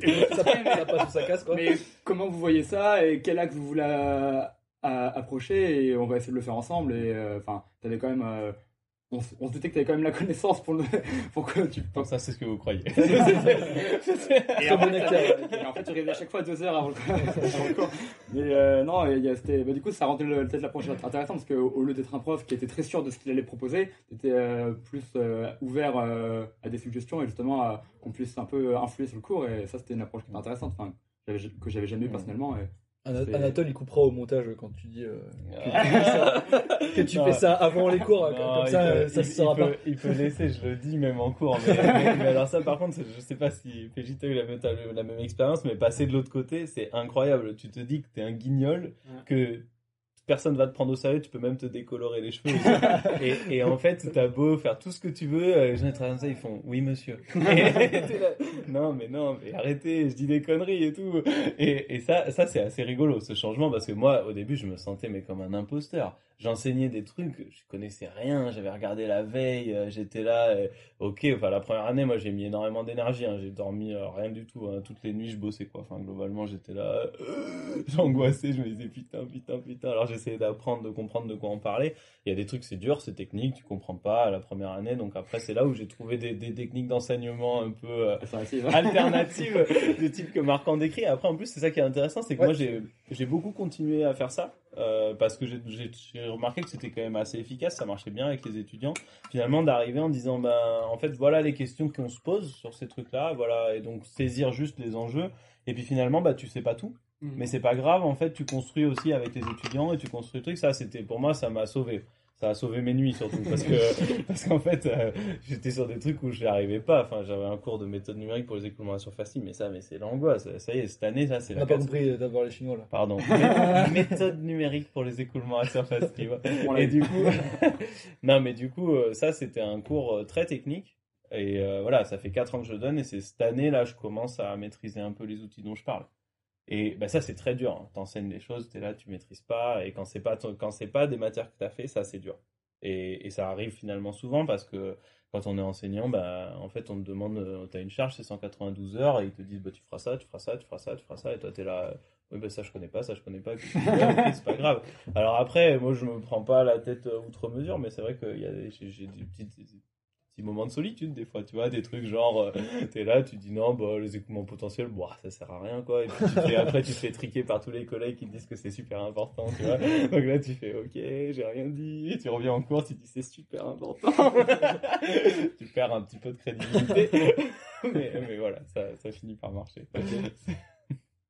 Oui, je suis assez d'accord, c'est assez bizarre au début, euh, les phases d'enseignement, surtout. euh, en plus, quand tu as des élèves qui sont plus âgés que toi, Ah ouais vraiment plus âgés. Ceux qui sont Ah, les ma- en master euh, spécialisé. et tout. Ouais, ou des gens qui sont en apprentissage, en formation continue, Ah oui, qui- oui, qui arrivent avec qui ont 35 ans ou 40 ans. Et toi, tu te dis, bah ok, euh, moi j'ai été diplômé euh, il y a 3 mois, j'ai fait un enseignement, c'est marrant. Et en vrai, au début, oui, ça fait bizarre. Mais alors après, ces gens-là, après, bon, ils les gens en général sont cool et puis ils sont ouverts euh, sur l'enseignement. Ouais. Mais ils n'ont pas la même posture que l'étudiant. En général, Mm. ces gens-là, ils, te, ils appellent pas monsieur, euh, venez voir s'il vous plaît. quoi. En général, c'est plutôt un tutoiement. Bon, pas, enfin, moi, ça me dérange pas du tout, c'est très agréable. Au contraire, le, le vouvoiement de l'étudiant, ça fait un peu bizarre. Mm. Surtout euh, la première année, quoi. Mm. Mais euh, Après, quand tu mettras le costard, tu demanderas vraiment ça. non, non, mais, non, mais je veux dire, tu vois, genre, là. je vois pas Sérieux. pourquoi. euh, je vois pas pourquoi. Il y a deux mois, tu vois, j'étais Ouais, en étudiant, deux mois après, la personne a doit me voyer, alors qu'avant, on se connaissait à l'INSET, un petit toit, tu vois. Moi, je comprends pas ça. C'est du coup, ça me dérange pas qu'on se tutoie en cours, en fait. Mais euh, c'est vrai que ça fait très bizarre la. Enfin, tout d'un coup, tu gagnes une espèce de position, comme tu le décrivais bien. hein, c'est tu montes une espèce de marche que Ouais. toi, t'as pas forcément prévu de monter ou voulu monter, en fait, mais qui de base est prévue par, par l'activité que tu portes. En fait. C'est ça qui est intéressant. Qui est un peu amusant aussi, euh, Ok. parfois. C'est intéressant. euh, Toi, t'as t'as vachement insisté sur le fait de déconstruire le rapport prof-élève. euh, et euh, bah, c'était une démarche, ouais, bah, petite paille qui est. Bon, euh, ça, ça fait déjà vu des profs qui demandent qu'on les tutoie, etc. Mais euh, c'est une démarche assez intéressante. Euh, du coup, ça, ça, ça rejoint un peu ce que, vous décrivez, euh, ce que vous décrivez, le rôle un peu d'imposteur quand on est mis au rang de prof alors qu'on on n'a pas grand chose de plus que, que l'élève devant nous. Et, non, c'est hyper intéressant, je trouve, en termes de, de rapport à l'élève. Est-ce Bah, que- ouais, ouais. pardon, vas-y. Non, non, vas-y. Ouais, Est-ce que vous avez déjà senti que euh, l'interaction que vous avez avec des élèves était dénaturée du fait que vous incarniez le prof et pas. Enfin, ce serait beaucoup plus simple si vous étiez. euh, Si vous buviez des coups au bar en sortant, c'est ça que tu veux dire Alors, Bah, ça, c'est pas forcément. forcément plus simple à gérer. Bien que. euh, Non, mais nous, on a déjà eu des profs qui, qui se plaignaient euh, de ne pas pouvoir avoir de, de relations euh, un peu plus proches avec des élèves. euh, bon, je dirais pas amicales, mais ils disaient, ouais, bah avant c'était cool. On cordial, pouvait, quoi. on pouvait aller à la fin des cours, on pouvait vous connaître un peu plus, on allait boire, on allait boire une pinte. euh. Ah, Ça dépend de la fragilité de l'étudiant en fait. Oh, bah sans parler de ça, mais. euh, Non, mais moi, moi c'est un, c'est un truc euh, qui m'a. Enfin, c'est ce que, c'est ce que disait Marquand. hein. Moi, j'insiste, euh, j'insiste dans mes cours pour que les étudiants me tutoient. Et surtout pour déconstruire cette image de, euh, en fait, il y a le sachant, c'est le prof, il sait tout. Mm. Et euh, nous, on est étudiants et puis on attend de recevoir euh, le truc. Bah, déjà, en fait, moi, je trouve que c'est important parce que quand tu es ingénieur, euh, enfin, c'est certainement pas cette attitude-là que tu as. Tu vois, c'est-à-dire que tu as une attitude, bah, c'est toi, ça, c'est tes problèmes, tu vas devoir les gérer, tu vas devoir faire avec. Et il n'y a pas quelqu'un qui va te dire, ah ouais, au fait, c'est comme ça que ça marche. Et au fait, c'est comme ça que ça marche. Et du coup, euh, et c'est pareil en recherche. Bah, nous, on a des étudiants des fois qui arrivent, ils nous disent c'est quoi la bonne réponse? Bah, en recherche, il n'y en a pas. hein. donc là, c'est assez vite vu. Non, mais c'est, vrai. Donc, il bah, faut la chercher. C'est toi qui vas la chercher, c'est toi qui vas aller la trouver. Et du coup, je trouve ça. En fait, dommage. En France, on a une très grosse hiérarchie avec euh, le prof et les élèves. Et, et ça, euh, moi, moi, je trouve que c'est, mauvais pour l'apprentissage. C'est-à-dire qu'à un moment, tu apprends beaucoup mieux si d'un coup, tu te dis, bah, je suis seul face à ce problème-là. Et, Mm. et on est. Voilà, je vais essayer qu'est-ce, comment je cambouis, qu'est-ce que je fais. Et, et oui, j'ai un prof qui est là pour m'aider sur des, sur des points techniques, euh, sur des, sur des démarches et sur euh, voilà, comment faire parce qu'il a une expérience.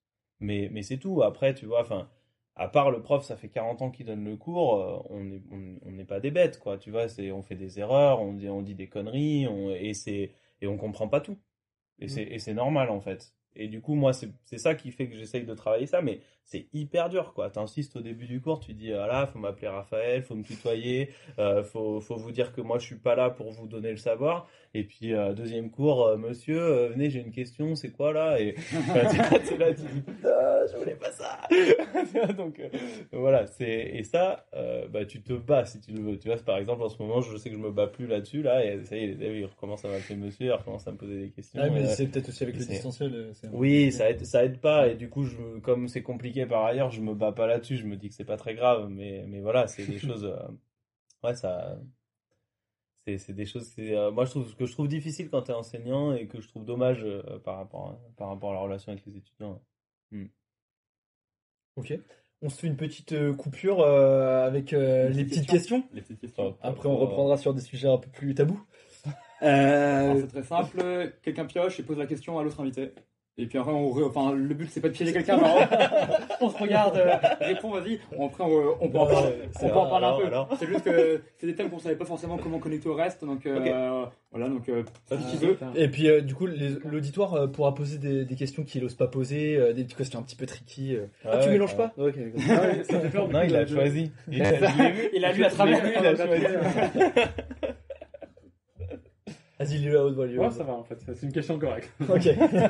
en arrivant au travail, tu commences par. Ah, je commence par quoi? Euh, bah, je prends un café. C'est sûr.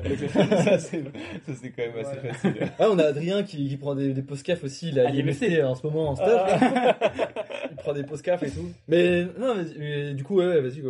Bah, bah ouais, non, bah, bah, ouais, bah, comme tout bon chercheur, non, c'est pas vrai. Tous les chercheurs font pas ça. Euh. Mais comme tout bon chercheur, euh, je tourne à je sais pas combien de cafés par jour, quoi, globalement. Donc, euh, donc voilà. Après, le café, c'est plusieurs choses. C'est bah, déjà, je- déjà parce que je deviens addict à force. Ça, c'est bon, pas mal de le dire. J'ai commencé à me limiter parce qu'au début, je prenais un café le midi, puis maintenant, j'en prends deux, puis maintenant, je prends un triple expresso. Donc, au bout d'un moment, tu te dis, putain, il va falloir y aller mollo, surtout que tu repasses à 15h pour en reprendre encore deux. Donc, euh, face à, voilà. Et aux toilettes aussi? Et euh, non mais et puis après le le café il a il a beaucoup d'importance en fait en, recherche euh, finalement. Et on s'en est énormément rendu compte euh, au moment du confinement et des choses comme ça. C'est que c'est là qu'on discute de tout en fait. Donc souvent tu discutes euh, c'est un mélange entre une discussion de comment s'est passé ton week-end comment qu'est-ce qui se passe pour ta vie perso et et du boulot. Mm.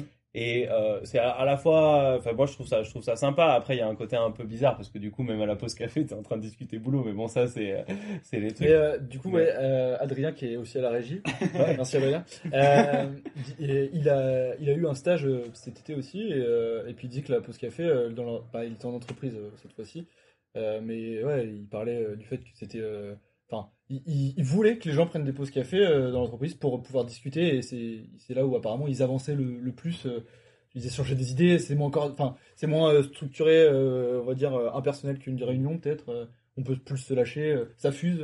Ouais ouais c'est vrai. Et puis tu discutes de tout, c'est-à-dire que tu discutes de la politique de l'établissement, de la politique du laboratoire, euh, tu discutes de euh, comment de, quand moi je co-encadre une thèse avec quelqu'un, ben on discute de comment ça se passe pour lui, on discute de où on va et, Mm. et tu vas peut-être dire deux mots, mais en fait ça va tout changer parce que après euh, c'est les moments où on se met au courant, on comprend ce qui se passe et tu discutes aussi science. Donc là tu discutes de choses, euh, bah voilà comment t'avances, qui, qui, est, qui est sur quel projet, aussi d'autres d'autres équipes potentiellement, hein, qu'est-ce qu'ils font euh, ailleurs et tout et et c'est bah, c'est intéressant, c'est en plus c'est des discussions, c'est sûr, c'est c'est détendu donc ça c'est c'est aussi cool. Tu parles de tout et puis des fois des fois tu parles pas du tout de boulot hein, enfin mais c'est mais voilà, c'est ça enchaîne un peu tout quoi. Ok. Ouais, je suis d'accord, c'est un bon moyen pour la cohésion aussi. Que... Enfin, là, en particulier chez l'industriel, nous, euh, la pause café, c'était assez, euh, assez sacré. On avait notre pause à 4 heures, et en général, on se retrouvait toute l'équipe à 4 heures pour le café. Et bon, bah, il y a des petits groupes, mais tu vois, on arrive à échanger. Et c'est ce, ce qui fait passer de personnes qui travaillent chacun dans leur, sur leur bureau, sur leur sujet, à une équipe, parce qu'en fait, c'est ces moments-là de convivialité où on Mm. peut échanger. Donc là-dessus, c'est super intéressant. Du coup, tu commences par ça Tu commences par le café, toi Ah, le, le matin, euh, ouais. Ah.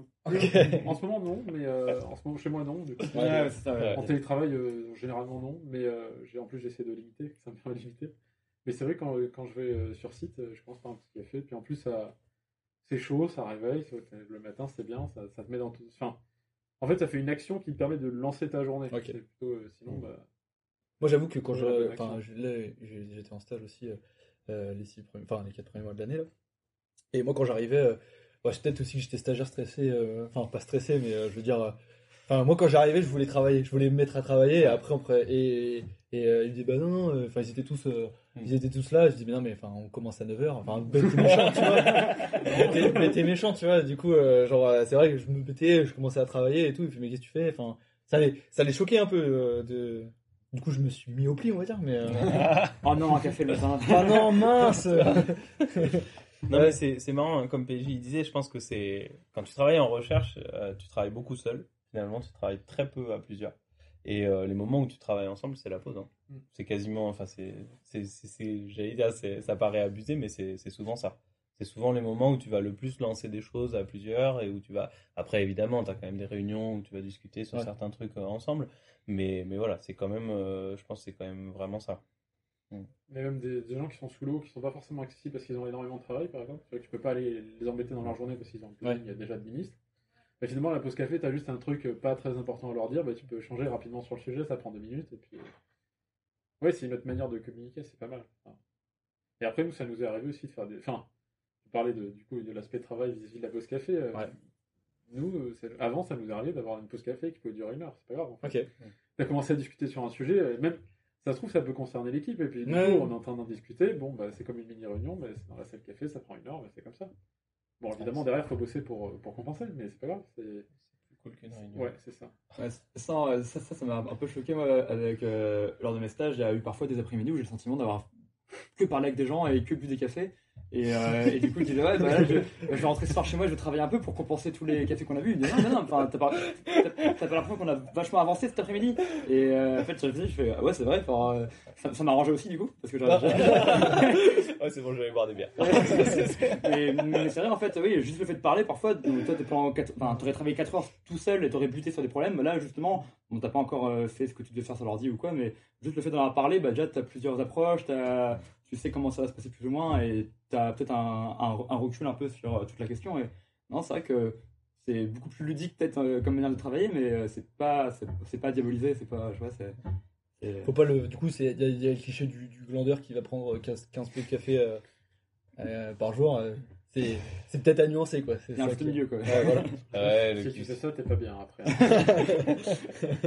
le cliché du glandeur, euh, ouais, ça, non, mais je, je vois très bien ce que tu veux dire, mais euh, en tout cas, moi, je le, je le croise pas, le glandeur. Et il y en a peut-être, mais euh, quand, je Ok. vois les, quand je vois les gens au labo, euh, c'est euh, ouais, ça, ça, c'est plus des gens qui bossent énormément que, que de gens qui bossent pas. Quoi. Enfin, après, tu vois pas tout le monde, hein, tu sais pas comment ça se passe et tout ça, mais, mais c'est vrai que il y a quand même il y a quand même une quantité de travail euh, importante et les gens sont les gens sont vraiment dans, dans, dans, une dynamique euh, de boulot. Mm. Quand même, euh, même si justement c'est l'avantage, hein, c'est que c'est quand même détendu et que tu peux avoir ces moments de pause, ces moments de trucs. euh, c'est, t'as quand même un équilibre entre des moments tranquilles et des moments où en fait c'est quand même des gens qui, en- qui envoient quoi. Ok. On, on peut repartir sur. Que Ah pioche Non, ah, tu veux repêcher une? Ah Ouais, ouais, ok. bah, Allez, je vais allez, piocher, alors. moi. Ouais, Ouais. ok, ok, ok. De jouer, de jouer. J'espère que tu vas en tomber sur une un petit peu. Choisis bien parce que. Ah, décris ta personnalité en un mot quand tu avais 10, 20 et 30 ans. Bah, j'ai Du pas, dit 30 quar- j'ai pas dit 40 parce que je suis sympa avec toi. Ah, Ah, mais du coup, c'est pour vérifier, mais du coup, 30 ans, ça va être compliqué, mais. euh, 30 ans, ça va être- 30 ans, ça va être un peu compliqué. Hein. Ah, dis maintenant. Ouais, maintenant, euh, Comme tu veux. Hein, Donc tu- 10, 20 et, et 30 ans. Donc faut dire les trois, c'est ça Ouais, Ouais, c'est- l'idée de voir une progression dans la mentalité. ouais, à 10 ans, je sais pas. hein, 10 ans, euh, 10 Moi ans, j'étais euh, j'étais bête. perturbateur par exemple. Genre mes, par- mes parents m'amenaient voir le psychologue. Non, je... merci maman. Ah, je sais pas. Enfin, actuellement, là pour le coup, enfin c'est tout bête. hein, j'ai fait. En ce moment, je commence à réfléchir à ce que je vais faire après la thèse. J'ai fait quelques tests de personnalité. C'est un peu rigolo. Ah. Donc le trait, le trait qui ressort apparemment, c'est extraverti. Bon. euh, Ok. Je pense que c'est pas un c'est pas, c'est pas la petite truc croustillant que que j'ai cherché, mais euh, mais voilà, je crois que le trait c'est extraverti. euh, Et puis euh, curieux aussi. Ouais. Ça fait deux mots. Non, ouais. Désolé. On les prend. C'est pas grave. C'était à 20 ans, curieux. Maintenant, plutôt extraverti. Et, et, C'est euh, ça. et bah, vas-y, bah, toi Raph. euh, Ah, moi aussi, il faut que je le dise. Ouais. Eh, Je croyais que c'était la question pour l'autre. On a Non, parlé. On a tous- on pour tout savoir. Euh, à 10 ans, ouais, à 10 ans, c'est pas facile. hein. Mais à 10 ans, j'étais, je pense que j'étais plutôt timide. Et euh, ouais, Ça va bien, ouais. Ouais, ouais, Footballeur. Footballeur. Ouais. Ouais, j'ai pas- Ah, je vois les Artengo là. Euh, maintenant, c'est plutôt le tennis, mais ça, c'est, quand on vieillit, on a, à force de se faire des fuites au foot, on finit par faire du tennis, tu vois. Une carrière de sportif Et- du coup, euh, parce que tu fais de l'escalade aussi en ce moment. Ouais, ouais, ouais, j'ai, bah ouais, non, mais c'est, j'hésitais avec ça. Sportif, j'ai fait, euh, je faisais beaucoup de sport euh, quand j'étais jeune, je continue, j'en fais pas mal. Même si là, euh, là peut-être un petit peu moins. mais, mais ouais, ouais, j'ai fait pas mal de trucs à la fois sport co, euh, sur, euh, sur, sur du foot, euh, et pas mal de foot. Ouais. Et euh, puis bah, du tennis, j'en faisais aussi quand j'étais jeune. Après, beaucoup de montagne, tout le sport de montagne. euh, voilà. Ça, Ok. c'est cool. Et maintenant, euh, c'est quoi ton, ton trait? Et euh, maintenant. euh, Rocker, je sais pas. Rocker, euh, Blond. non, je sais pas. euh, ouais, c'est ça, blond. Maintenant, c'est blond, mon trait. c'est blond. Ouais, non, je sais pas, je saurais pas quoi dire. Ok. c'est pas grave, c'est pas grave. Euh, ouais, non, du coup, bah, on peut peut-être repartir sur, euh, sur euh, le débunkage de, de clichés, de, de trucs comme ça. Tu Euh. voulais aborder quelque chose en, en particulier, Marco? Euh, je sais pas, qu'est-ce qu'on a, qu'est-ce qu'on n'a pas abordé là? T'as quoi sur le paplard Euh, moi, j'aurais bien abordé euh, la recherche euh, postdoc, PhD, euh, étranger, France. euh, pourquoi on reste en France Pourquoi on peut se barrer à l'étranger euh, Les avantages, les inconvénients. Est-ce que vous avez déjà, même vous, pensé à, à potentiellement partir à, à l'étranger? On sait que, enfin, pareil, le stéréotype de l'étranger, c'est le, un doctorant, un doctorant euh, à l'étranger, c'est super bien payé, enfin, payé par rapport à la France. Euh, J'ai une stat. euh, si vous voulez. Euh, en France, euh, en France, par exemple, le taux de chômage d'un docteur, c'est il est égal à la, à la population, au taux de chômage de la population moyenne. Ouais. Et euh, ouais. Et Merde.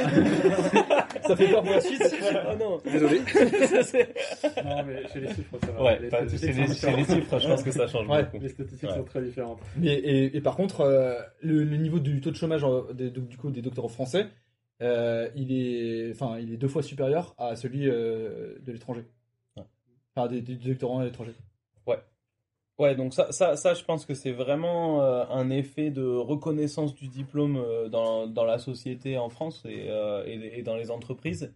Euh, je pense que là, c'est ce qu'on disait. Je pense qu'en chiffres, c'est très différent parce que quand tu fais une thèse chiffre, en fait, c'est assez reconnu dans l'industrie. On sait que tu as fait une thèse avec un truc qui était assez appliqué, qui, s'est- qui était vraiment. Et donc, ça, ça, ça marche bien. Alors euh, qu'à l'inverse, moi, si je veux vendre une thèse en transport de sédiments sur 3 billes, euh, là, par contre, en fait, les industriels, ils vont me dire. euh, c'est même le contraire, c'est-à-dire qu'il y a des industriels qui vont dire, euh, qui vont dire ah non non non mais vous vous connaissez pas, vous avez pas le sens des réalités, vous connaissez, vous allez pas comprendre comment ça marche et tout, donc on va souvent te renvoyer ça, même si évidemment la thèse c'est bien plus que ça.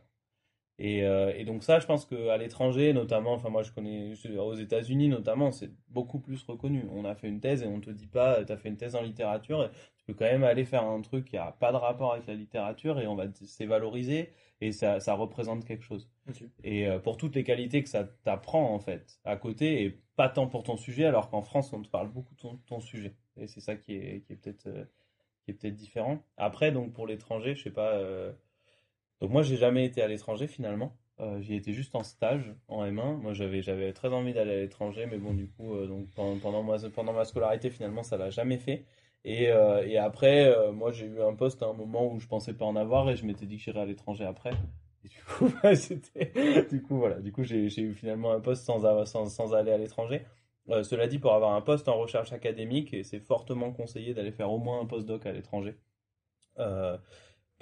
Donc, c'est pour, si on veut rentrer chercheur CNRS, c'est impossible de faire autrement. Donc, c'est-à-dire qu'à la phase de dossier, il y a marqué euh, quand est-ce que vous étiez à l'étranger? Si vous n'y êtes pas, le dossier il sort. Ok. Donc c'est c'est- c'est direct. Euh, et quand tu es maître de conf, et ben alors là par contre c'est plus compliqué quand tu vises un poste de maître de conférence parce qu'il y a deux aspects.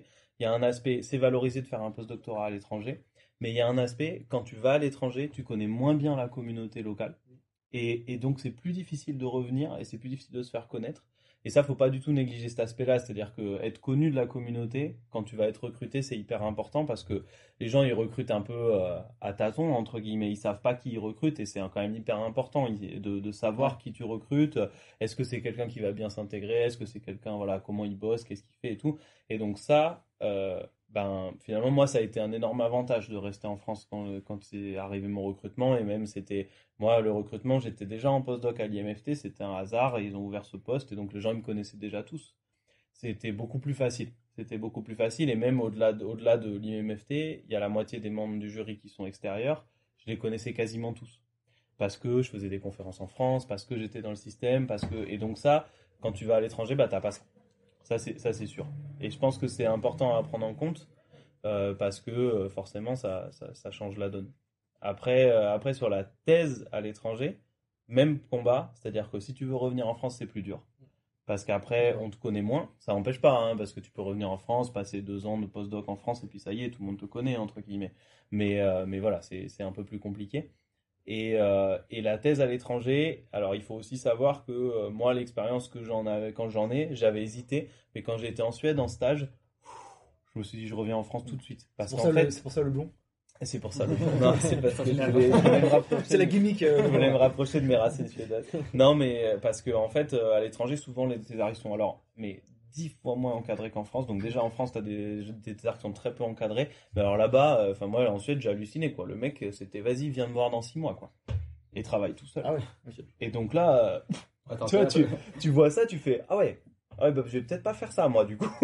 Parce que moi, j'ai fait un stage de M1 et c'était déjà comme ça, tu vois. Il me disait, allez, hein, on se revoit dans, deux- dans un mois. Tu, tu le vois, c'est ça, t'as trois mois, le grand chef, je l'ai vu le premier jour de mon stage, le dernier jour de mon stage, et euh, le, le, le mec intermédiaire, je l'ai vu cinq fois, six fois. Enfin, c'était. euh, t'es là, t'es en stage de M1, quoi. hein. Ouais, Enfin, ouais, t'es ouais. quand même pas franchement T'es autonome, quoi, tu vois. T'es et, euh, bébé, le mec, il te dit, hey, feu Ouh Donc après, tu vas voir. Là, par contre, il y a une grosse solidarité entre thésards et entre thésards et postdoc à ce moment-là, Yeah. parce que tout le monde cède. Pas de choix en fait. Bah, t'as pas trop le choix, t'es un peu laissé dans, tout seul. Ok. Ouais, je suis d'accord, je suis plutôt d'accord avec ton analyse. Même, euh, moi, j'avais juste ce point de vue sur l'international. euh, j'avais regardé au, au moment du stage de fin d'études, en fait. Mm.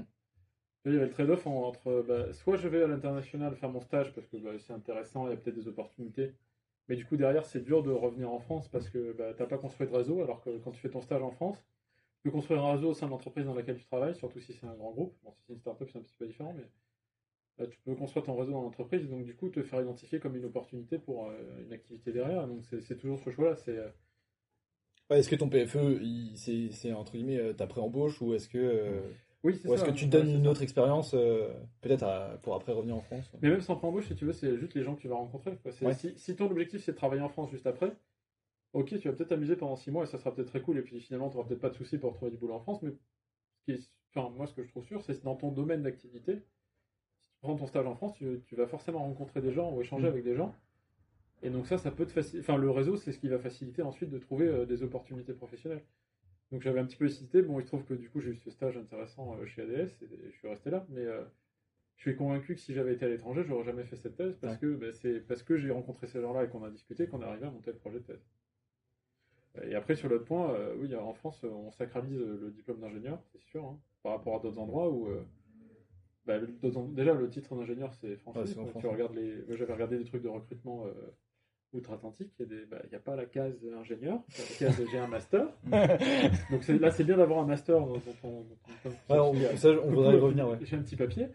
Et puis, par contre, il y a la case doctorat. Et pour plein de gens, c'est la norme, en fait. Alors que nous, c'est bac plus 5. Et en fait, quand tu regardes les offres d'emploi, à part dans des, dans des établissements de recherche euh, euh, publics ou, ou des trucs financés par les industriels, mais qui restent de la recherche publique, on cherche pas un doc... Enfin, tu cherches pas un docteur, en fait. Mm. L'offre, elle, elle se présente pour un ingénieur ou un ingénieur avec un peu d'expérience, mais tu jamais une offre pour docteur. Et quand j'avais commencé à monter la thèse, il y a des, du coup des collègues, euh, des collègues chez Airbus qui m'ont dit euh, bah, fais attention parce que malgré tout, euh, si tu as envie de continuer derrière, on peut te dire bah, t'es trop qualifié. Tu as un bac plus 8 pour un boulot d'ingénieur. Parce Mm. que c'est con, hein, c'est qu'un papier parce que tu as passé 3 ans sur un projet de recherche qui t'intéresse. Mm. Bon, et effectivement, tu as un diplôme en plus, mais t'as surtout, tu t'es tu t'es amusé sur un truc qui te passionne. Et tu es, fort techniquement sur ce sujet, mais tu as aussi des, énormément de soft skills à côté qui accompagnent ça et que tu as développé pendant la tête. Et on te dit, mince, t'es trop qualifié pour faire un boulot euh, bac plus 5. Mm. C'est- un peu dommage en fait. Ouais. Donc là-dessus, c'est sûr, en France, euh, ça explique peut-être un petit peu aussi la dévalorisation. Enfin, le fait que le, le doctorat soit pas forcément. euh, pas que pécuniairement parlant, hein, mais euh, simplement en termes de, de valeur, le doctorat n'est pas forcément aussi bien recherché. Et côté industriel, ouais. Enfin, encore une fois, ça dépend des industriels, mais euh, il y en a beaucoup qui le voient comme une, formation. C'est un, stage premium où as. pendant trois ans, tu as monté en compétences, tu vois comment la personne elle travaille, tu vois, pas que sur du court terme, parce qu'en six mois, tu pas le temps de le voir, quoi, mais tu vois comment elle interagit avec une équipe, tu vois comment euh, son profil il évolue euh, professionnellement entre le début et la fin de, la thèse. C'est tout bénef hein, pour l'industrie.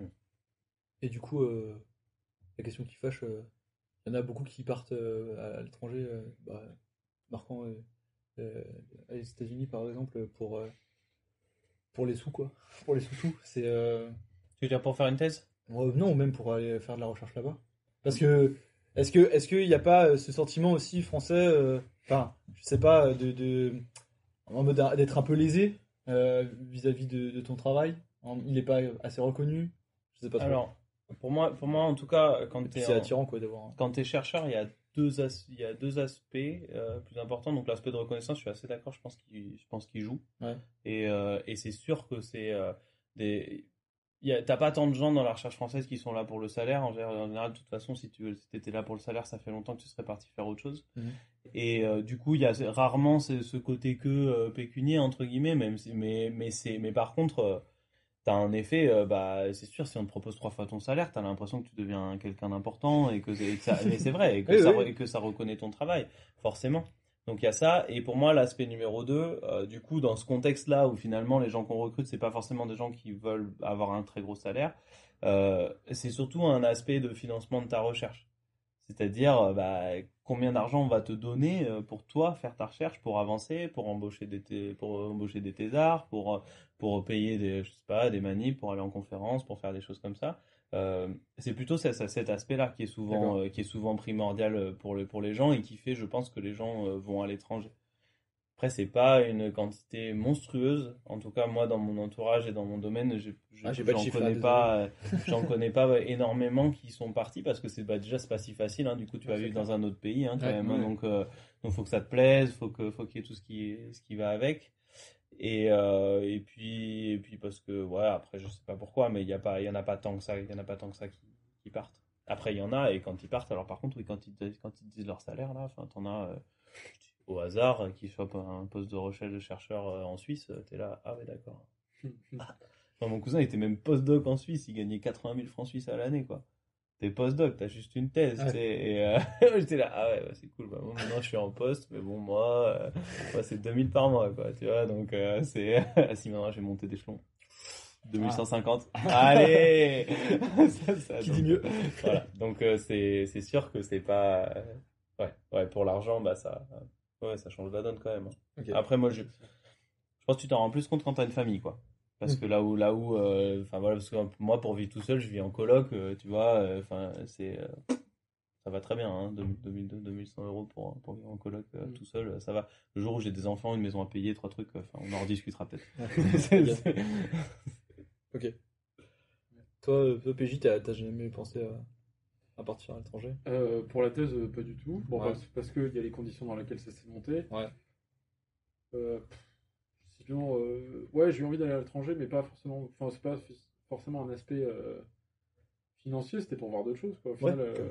pour tester d'autres trucs. Là, je suis en train de. Justement, je, je commence à regarder des trucs d'emploi. Bon, je trouve qu'il y a des opportunités en Allemagne qui pourraient être intéressantes. Puis, sur plein d'aspects, c'est- sur plein d'aspects, c'est amusant. Tu vois, de pas parler allemand, tu dis bah ok, j'y vais. Ça va me mettre un énorme challenge, je vais devoir parler allemand.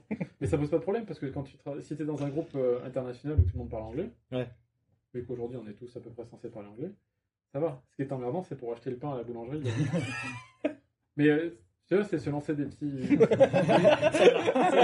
C'était pas un euphémisme que t'as fait, mais il a pointé du doigt la baguette. Mais enfin, c'est se lancer des défis. Après, euh, voilà, je regardais. Enfin, c'est dur de trouver aussi à l'étranger parce que, encore une fois, il y a toujours cette question du réseau. C'est qui c'est que tu connais, où est-ce que tu vas trouver des Mm. opportunités. Et euh, quels sont. Enfin, des- j'ai regardé des trucs au Québec parce que ça attire mon partenaire. Mais euh, il faut trouver les entreprises dans lesquelles tu as ce type d'opportunité. C'est pas Ouais, facile. ouais, quoi. ouais. Autour de nous, euh, on les connaît, les boîtes. Quoi. C'est- Ouais, c'est plus facile, oui. donc c'est franchement euh, c'est oui j'ai regardé après euh, je sais pas où est-ce que que j'irai ensuite parce que j'ai pas j'ai pas d'a priori en fait c'est toujours en fait faut toujours euh, faire euh, faire la part des choses sur plusieurs points c'est euh, est-ce que ça nous plaît ou est-ce que c'est foutu et est-ce que c'est bien payé quoi. Et entre tout ça bah, tu fais c'est toi qui fais un, un choix euh, c'est personnel quoi. Ok. moi je pense que ce qui est important c'est d'abord que ça soit bien payé Euh, pardon. non mais euh, ça y est, c'est dit, on l'a. Voilà. On l'a. Voilà. Moi, j'aime la On coupe pas ça, Anatole, on coupe pas ça, Anatole. ah, le lapsus. Pas, pas du tout ce que je voulais dire. Non, non, que, que ça te plaise, parce que si ça te plaît pas au quotidien, tu, tu, enfin, tu vas vraiment en souffrir, quoi. Ça va aller quelques mois, puis après. Et après, c'est au choix, quoi. C'est soit, euh, soit c'est dans un endroit qui te plaît, genre au bord de la mer, euh, à Hawaï ou je ne sais où. Tu vois, c'est rigolo. Ah oui, ou alors à la, Ça, ça résonne pour toi Ah oui, peut-être ou, ou à la montagne, je sais pas, chaque- chacun ses goûts. Et puis après, c'est soit ça, soit, euh, bah ok, j'ai pas ça, mais euh, je suis bien payé, je peux partir en vacances quand je veux. Et, euh, et où je veux. C'est c'est toujours ce trade-off qu'il faut. Et du faut coup, je voulais, je voulais juste revenir. Parce que tout à l'heure, tu disais, et toi que, aussi, que tu as fait un master. Un master. Euh, Master, master. Un master. un master. Non, un master. Non, un master. Un master. master, c'est pas la même chose. Il y a un après, c'est un Mais, master. je crois- mais toi, t'as fait un master? Non, j'ai fait un Un- master. un Ah, ok, non. Parce que. Confusion en live. Ouais. c'est clair. Ça sera coupé, ça, par contre. Euh, non, non, euh, du coup, euh, bon, enfin, Marquant, toi, tu, comme tu, tu cherchais peut-être un peu aussi être. euh, Enfin, ça te plaît euh, le domaine de la recherche et tout. Tu te poses des questions sur euh, est-ce qu'il faut faire ça, est-ce qu'il faut pas le faire? Enfin, est-ce que c'est nécessaire ou pas euh? Ouais, peut-être que. Ouais, euh, donc, euh, moi, on m'a dit, vu que là, je me dirige vers euh, potentiellement une thèse, on m'a prévenu que le mieux pour faire une thèse, en tout cas en France, le diplôme d'ingénieur étant reconnu, l'équivalence diplôme d'ingénieur master, c'est ok, ça passe, mais à l'étranger, c'est impossible de trouver, d'aller sur une thèse on n'a pas un master. Enfin, le diplôme d'ingénieur ne. ne ouais, il n'y a pas d'équivalence internationale sur, sur, ce, sur ce diplôme. Et donc, euh, en troisième année, euh, à l'EM7, on a accès, euh, je crois, dans toutes les filières, à des masters de recherche. Donc, le, le deal assez cool. C'est 4 heures par semaine, le jeudi après-midi, pour sortir de l'école avec un master de l'école, enfin, un diplôme d'ingénieur de l'école et un master de la, fac ou l'université où on a, où on a été. Est-ce que ça, c'est vraiment. C'est vrai qu'il y a un besoin d'avoir ce, ce genre de, de diplôme Enfin, c'est mieux vu. Alors, moi, pour l'étranger, je sais pas. Euh, j'ai au- j'ai aucune idée par rapport à ça. Mais même pour la France, en fait, ça change. C'est-à-dire que, par exemple, euh, nous, sur les contrats doctoraux établissements, donc qui sont les bourses de thèse où tu vas faire la compète avec tout le monde, entre guillemets, une fois que tu as passé le code du laboratoire, euh, nous, chez nous, ça joue. Et je pense qu'il y a des gens qui hésiteraient à mettre euh, sur une, sur, euh, à envoyer un étudiant qui n'est pas un master. Parce qu'on sait que c'est plus compliqué et on sait que c'est un, c'est potentiellement un truc qui peut nous faire sortir. Donc, euh, donc quand je dis nous, euh, parce que c'est un tandem avec l'étudiant. Mais du coup, euh, du coup, par exemple, voilà, moi, je sais que là, du coup, comme je suis bien classé sur le, sur le contrat doctoral établissement, mais j'ai quand même clairement demandé aux étudiants qui, candidatent, vous avez un master, est-ce que vous faites un master en parallèle? Et s'ils m'ont- s'ils m'avaient dit non, ça serait rentré en jeu. C'est-à-dire que je me serais dit, attendez, je ne vais pas me faire, je vais pas me prendre une bâche, quoi.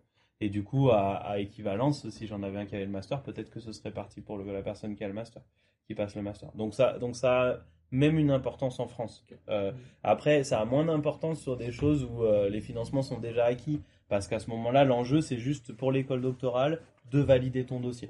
Et l'école doctorale, nous, pour valider le dossier, elle, je sais plus, il demande qu'il y ait au moins une expérience de recherche. Il faut au moins Ouais. que tu aies fait un stage en recherche, et là, c'est validé.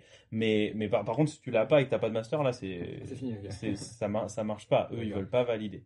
Mm. Ouais, je suis d'accord, on m'avait posé la question. Ah, parce qu'avant, en plus, il y avait la mention euh, master de recherche qui maintenant n'existe plus, ça s'appelle juste master en fait. Mm. Mais euh, l'école doctorale m'a posé la question qu'est-ce que vous avez comme, euh, comme expérience tournée vers la recherche? J'avais fait un stage en deuxième année euh, à l'IRI, et puis j'avais le master de recherche. Mais euh, pour l'NRT, euh, quand il a fallu convaincre et dire qu'on est la bonne. Que non seulement le projet est viable, mais qu'en plus on est la bonne personne pour porter le projet, ben, ça fait des arguments en plus. Après, euh, franchement, le master, je les ai trouvés très intéressants. Et puis, bon, 4 heures par semaine, c'est pas un effort insurmontable. Et puis, ça, Enfin, c'est toujours. tu, vois des, tu rencontres des nouvelles personnes. As souvent, enfin, moi, j'ai eu des nouveaux enseignants dans d'autres écoles, avec d'autres manières d'enseigner. Ouais, ça fait du bien après deux ans ou trois ans de, de, Ouais, d'école. euh. Enfin, autre. personnellement, en termes de développement personnel, c'est Ouais. intéressant. Et puis bon, t'as- pour 400 euros, t'as un, deuxi- un deuxième diplôme. C'est quand même. faut- Enfin, C'est cadeau. oui, c'est ça. Enfin, clairement, faut, faut le dire, mais ça, ça- ça- Ah faut le prendre, c'est bonus. Quoi. Ok, 400 euros quand même. Allez, Ok, je l'économise. J'avais pas le chiffre, j'avais pas le chiffre. ouais, je crois que c'est- ça. C'est, enfin, ou- Tu repayes deux- l'inscription, 200, ouais. 200 ou 400, et c'est pas énorme, mais franchement, euh, Ouais, ça- enfin, Oui, ça vaut la peine. pour l'investissement que tu as à la fin, ça vaut le coup. Mm, Bien sûr. En plus, du coup, le master de recherche que j'avais fait, euh, ce qui m'avait convaincu, c'est qu'à la fin, le projet long qu'on qu'on- qu'on avait du Colin 7 était intéressant et c'était technique. Je travaillais sur un, un prototype de robot euh, à- comme, les, comme les Overboard, un robot à deux roues qui va aller sur la Lune et déposer des petites voitures et prendre des photos. C'est un projet du CNES. et, bon, ça devait décoller euh, là en 2020, puis ça décalé à 2021. et bon, on verra si ça, ça ira un 2022. jour. Bah, là, clairement, hein, clairement, je pense qu'on est sur 2022 parce que c'est pas tout à fait fini, mais euh, c'était grave stylé, quoi. Ça donne des ça ouvre des opportunités en plus. C'était trop bien. Et du coup, ouais, juste pour rebondir, on parle un peu de candidature en fait là. euh, euh, comment, euh, comment tu choisis, enfin, comment toi euh, tu choisis, vu que tu es encore en thèse, les, les étudiants. Et, euh, et par exemple, moi, je, je- on sait, PJ, que toi, tu étais l'ancien président euh, N7 Consulting, donc la JE euh, de, de la junior entreprise de, de l'N7. Mhm. Et est-ce que par exemple, bah, je vais te laisser bah, en parler, et puis euh, est-ce que c'est toi tu vas le valoriser euh, dans la recherche? Ou alors plus tard si tu veux t'en éloigner de la recherche et est-ce que toi pour toi pour toi Raph c'est euh, quelque chose enfin c'est un petit plus et euh, en, en général est-ce que tu enfin quelle euh, quelle importance tu tu, ah, tu portes on va dire au bénévolat ou à l'associatif que le candidat aurait pu faire aurait pu faire euh, avant quoi? Qu'il a sur son CV je te laisse commencer. Ah, euh, alors, du coup, oui, euh, l'expérience à la junior, est-ce que je l'ai valorisé pour la thèse? Pour, pour la partie académique, non, parce que c'est pas du tout dans le discours que, que j'ai amené. C'est-à-dire, Ouais. Dans le discours que amené euh, sur l'aspect, sur les arguments académiques, c'était euh, les pré- prédispositions pour la recherche, donc les stages et le master que j'avais fait, plus bah, l'intérêt, euh, l'intérêt que j'avais pour la matière, les, résultats aca- académiques que j'avais dans, ce domaine-là, et les projets que j'ai pu avoir. Par contre, côté industriel, quand tu dis, bah, l'argument que j'avais donné, là, pour le coup, c'était vis-à-vis du travail en équipe. Je crois que c'est ça l'argument que j'ai donné à ce moment-là pour, chez Airbus, c'est vis-à-vis du travail en équipe. Bah, finalement, euh, la junior entreprise, on était une équipe de 18 personnes, on a travaillé ensemble. Il se trouve que j'étais président, mais j'aurais pu être quelqu'un d'autre dans l'association, ça aurait été la même chose. On a travaillé ensemble, on a une vie d'équipe, et donc ça, malgré tout, ça donne des prédispositions en termes de soft skills, que ce soit pour l'écoute ou la- l'argumentation avec les gens. Et après, il y a eu euh, les aspects euh, bah, sérieux, organisés, parce que bah, diriger, une association qui est aussi une entreprise, bah, ça demande un certain effort. C'est du bénévolat, mais ça, j'ai pas accès, j'ai pas beaucoup accentué sur l'aspect bénévolat, c'est plus accentué sur l'aspect euh, soft skills et qu'est-ce que, qu'est-ce que j'en ai gagné. Et ce que je dis souvent, c'est aussi bah, d'être à la tête d'une équipe, entre guillemets, à la tête d'une équipe, même si c'est qu'une une association. Bah, quand ensuite tu, tu passes, tu, tu redescends à l'échelon en dessous, tu, tu te mets à, à l'intérieur d'une équipe, bah, des fois tu arrives à te mettre à la place de la personne qui est chef et te dire, ok, je comprends pourquoi il nous explique les choses comme ça. Ou je comprends que j'ai pas accès à une information, mais c'est pas grave parce que c'est pas mon rôle d'avoir accès à ces informations-là. Et donc, pour l'aspect, enfin, pour Airbus, je crois que j'avais quand même euh, vendu cette expérience-là. Par contre, euh, dans le cadre de la thèse, si tu veux, ça n'a rien Ouais, à voir avec de la recherche. Donc, euh, oui, ça peut montrer du sérieux ou de la motivation à faire quelque chose parce que c'est du bénévolat, mais après, euh, je pense pas que ça soit un argument. Enfin, moi, je le trouvais pas comme un argument pour aller, Hmm. pour me faire. mais c'est valorisable après sur tout le reste enfin si jamais tu veux t'en écarter un jour. Bah, comme n'importe quelle expérience que tu as eue, en fait, ce qui compte, c'est de trouver euh, comment ton expérience Ouais. est en adéquation avec le poste euh, que, tu, que tu vises. Tu en le- fait, c'est- Hmm.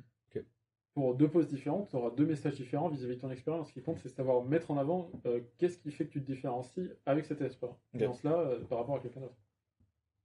du coup euh, toi si tu peux Alors, on, en parlait un peu avec Marcan avant là, mais euh, moi j'ai pas du tout, quand je recrute quelqu'un, euh, j'ai euh, aucun process de recrutement ou quoi que ce soit. Euh, C'est-à-dire que c'est juste, je reçois, je reçois un CV, je reçois un CV, une lettre de motivation, des choses comme ça, et puis je jette un œil au CV, je me dis ok, est-ce que c'est proche du sujet, je regarde la lettre de motivation, je me dis ok, est-ce que c'est cohérent quoi, est-ce que, Ouais.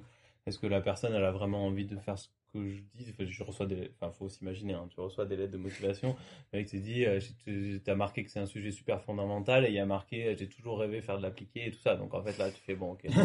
Tu enfin, mais mais mais c'est pas c'est pas une blague et ça c'est beaucoup. Hein. Il y a beaucoup de lettres de motivation comme ça. Donc finalement, c'est juste du c'est juste du bon sens entre Ouais, guillemets ouais. là-dessus. Et moi, une fois que j'ai trié les une fois que j'ai trié les candidatures par rapport à ça, je, je vois les gens en fait. Et je, je discute avec eux. Je leur présente le sujet, je leur demande de parler de d'eux, de leur, profil, euh, de, de me parler aussi de ce qu'ils ont fait euh, comme qui peut être qui peut être dans le même euh, on va dire proche de, du sujet entre scientifiquement. Donc c'est plutôt ça. Et donc moi, il y, a il y a deux aspects par rapport à ça que je juge. Le premier, c'est est-ce que ça passe bien avec la personne? J'accorde énormément d'importance à ça. Bon, ça c'est très perso. Euh, mes collègues ils me disent que c'est parce que je suis trop jeune et que ça va changer. Mais euh, non, mais je, je pense qu'ils ont en partie raison. C'est-à-dire que c'est, moi, je- moi, pour moi, j'ai envie de bosser avec quelqu'un que- avec qui je me fais Ouais. plaisir, tu vois. Et c'est, pour moi, ça a beaucoup d'importance. c'était c'était du plaisir. euh. Donc marquant, c'était du plaisir. Franchement, non mais C'est que du plaisir. non mais sans, sans- sans- travail, mais- non mais sans blaguer, quand Marquant il m'a demandé de faire un stage avec moi, j'étais là bah voilà, Marquant c'est quelqu'un que euh, quand on quand c'était quand on était en cours, c'était cool, ça se passait vraiment bien. Euh, il était bien motivé et voilà. On et va- donc on va après, arrêter là, il va se faire- après ça passe. Il faudrait pas qu'il ait la tête qui gonfle parce qu'en plus il a fait un super stage. Euh, Il parle de moi. non, non, mais voilà. Et donc après, euh, après c'est surtout ça. Moi, ça va être, il va y avoir cet aspect-là. Et puis l'aspect, bah, est-ce que je me dis que la personne, elle a bien compris ce, tout ce dont on parlait? Est-ce qu'elle est capable de comprendre le sujet, de me le reformuler, de me l'expliquer? Et puis euh, éventuellement, alors là, l'idéal, c'est vraiment quelqu'un qui arrive, qui finalement a déjà réfléchi au sujet, fait plein de trucs, Ah, commence à te proposer des choses et à te dire ouais, pourquoi on ferait pas ça, pourquoi on ferait pas ça. Voilà. Alors en plus, quand quelqu'un commence à se mouiller à dire pourquoi on ferait pas ça, il se met gravement en danger entre guillemets parce que s'il dit des conneries, là tu te dis oula, comique. Mais s'il commence à t'amener des trucs en disant pourquoi on ferait pas ça avec des trucs pertinents et tout, bah là en fait tu, tu te dis ah ouais ok là bon ça va marcher quoi. Déjà lui il a capté le sujet, il a capté de quoi ça va parler et puis si ça passe, bah, j'hésite pas trop. euh, sur ces trucs-là. Après, bah, le problème, c'est que tu as plusieurs candidatures, donc à un moment, il faut que tu fasses des choix où tu classes les gens. Ça, tu, ça, tu- ça, tu le fais aussi, quoi. Après, euh, voilà. Mais il n'y a pas de. Après, voilà, il n'y a pas de truc quand tu te dis, par exemple, s'il y a marqué que tu as fait du bénévolat ou que tu as fait une entreprise, des choses comme ça. Moi, je vais pas y attacher beaucoup d'importance. Par contre, dans, le- dans ta personnalité, dans la manière dont tu vas être, évidemment que ça va se sentir, évidemment que ça va influencer. Donc, c'est surtout ça, moi, que, Ouais. que, que je vais juger derrière, plus que ce qui a marqué directement sur le CV. Ok, bah top. Non, mot de la fin. Ouais, je pense que bah, bah, déjà merci d'être venu. On va accueillir Avec avant, plaisir. avant de faire tous les remerciements, je vais accueillir euh, bah, Nicolas, le, le, le gérant du bar, l'heure du singe. il, il arrive, il était au fond de la salle. Il est informé en régie. Ouais. je te laisse t'asseoir. Bonjour. Bonjour. Ouais, du, bah, du coup, euh, Nicolas, euh, le, t'es le gérant de l'heure du singe avec, euh, ouais. avec Morgane. Ouais. Euh, un, du coup, c'est un, un bar à cocktail euh, rue Riquet. Je te laisse un peu présenter si tu veux. Euh, du coup, je regarde pas où par là. Tu regardes moi. euh, normal. c'est moi, le- c'est moi le soleil. Euh, du coup, depuis 5 ans, avec Morgane, on a l'heure du singe. Ouais. Et euh, donc, c'est un bar à cocktail où on fait tout maison, tout en saison le plus possible local. Quand c'est pas des trucs exotiques, en gros, on essaie de les, de les choper à 30 km à la ronde. Euh, et donc, on change souvent la carte. On essaie d'avoir une, une approche euh, euh, éphémère et très collaborative, du coup, le plus possible avec et les gens qui font de l'alcool, donc des petits producteurs souvent, euh, des DJ tous les week-ends, des, des chefs avec qui on fait des soirées accords, cocktails, plats, des trucs comme ça. Et, et du coup, depuis qu'on est fermé, on a essayé de faire perdurer ça en mettant nos mix sur Mixcloud pour que les gens puissent euh, continuer d'écouter de la musique euh, qu'ils connaissent pas forcément parce que les DJ Ouais. ils, ils chinent des disques et tout ça. Et euh, de faire une chaîne YouTube où on fait des accords euh, plats et cocktails justement et des recettes de cocktails. tout ça. Et du coup, c'est quoi ton adresse C'est Nico que- Bossou, heure du singe. Nico Bossou. heure du Ouais. singe. Ça sera en dessous de votre. Ouais.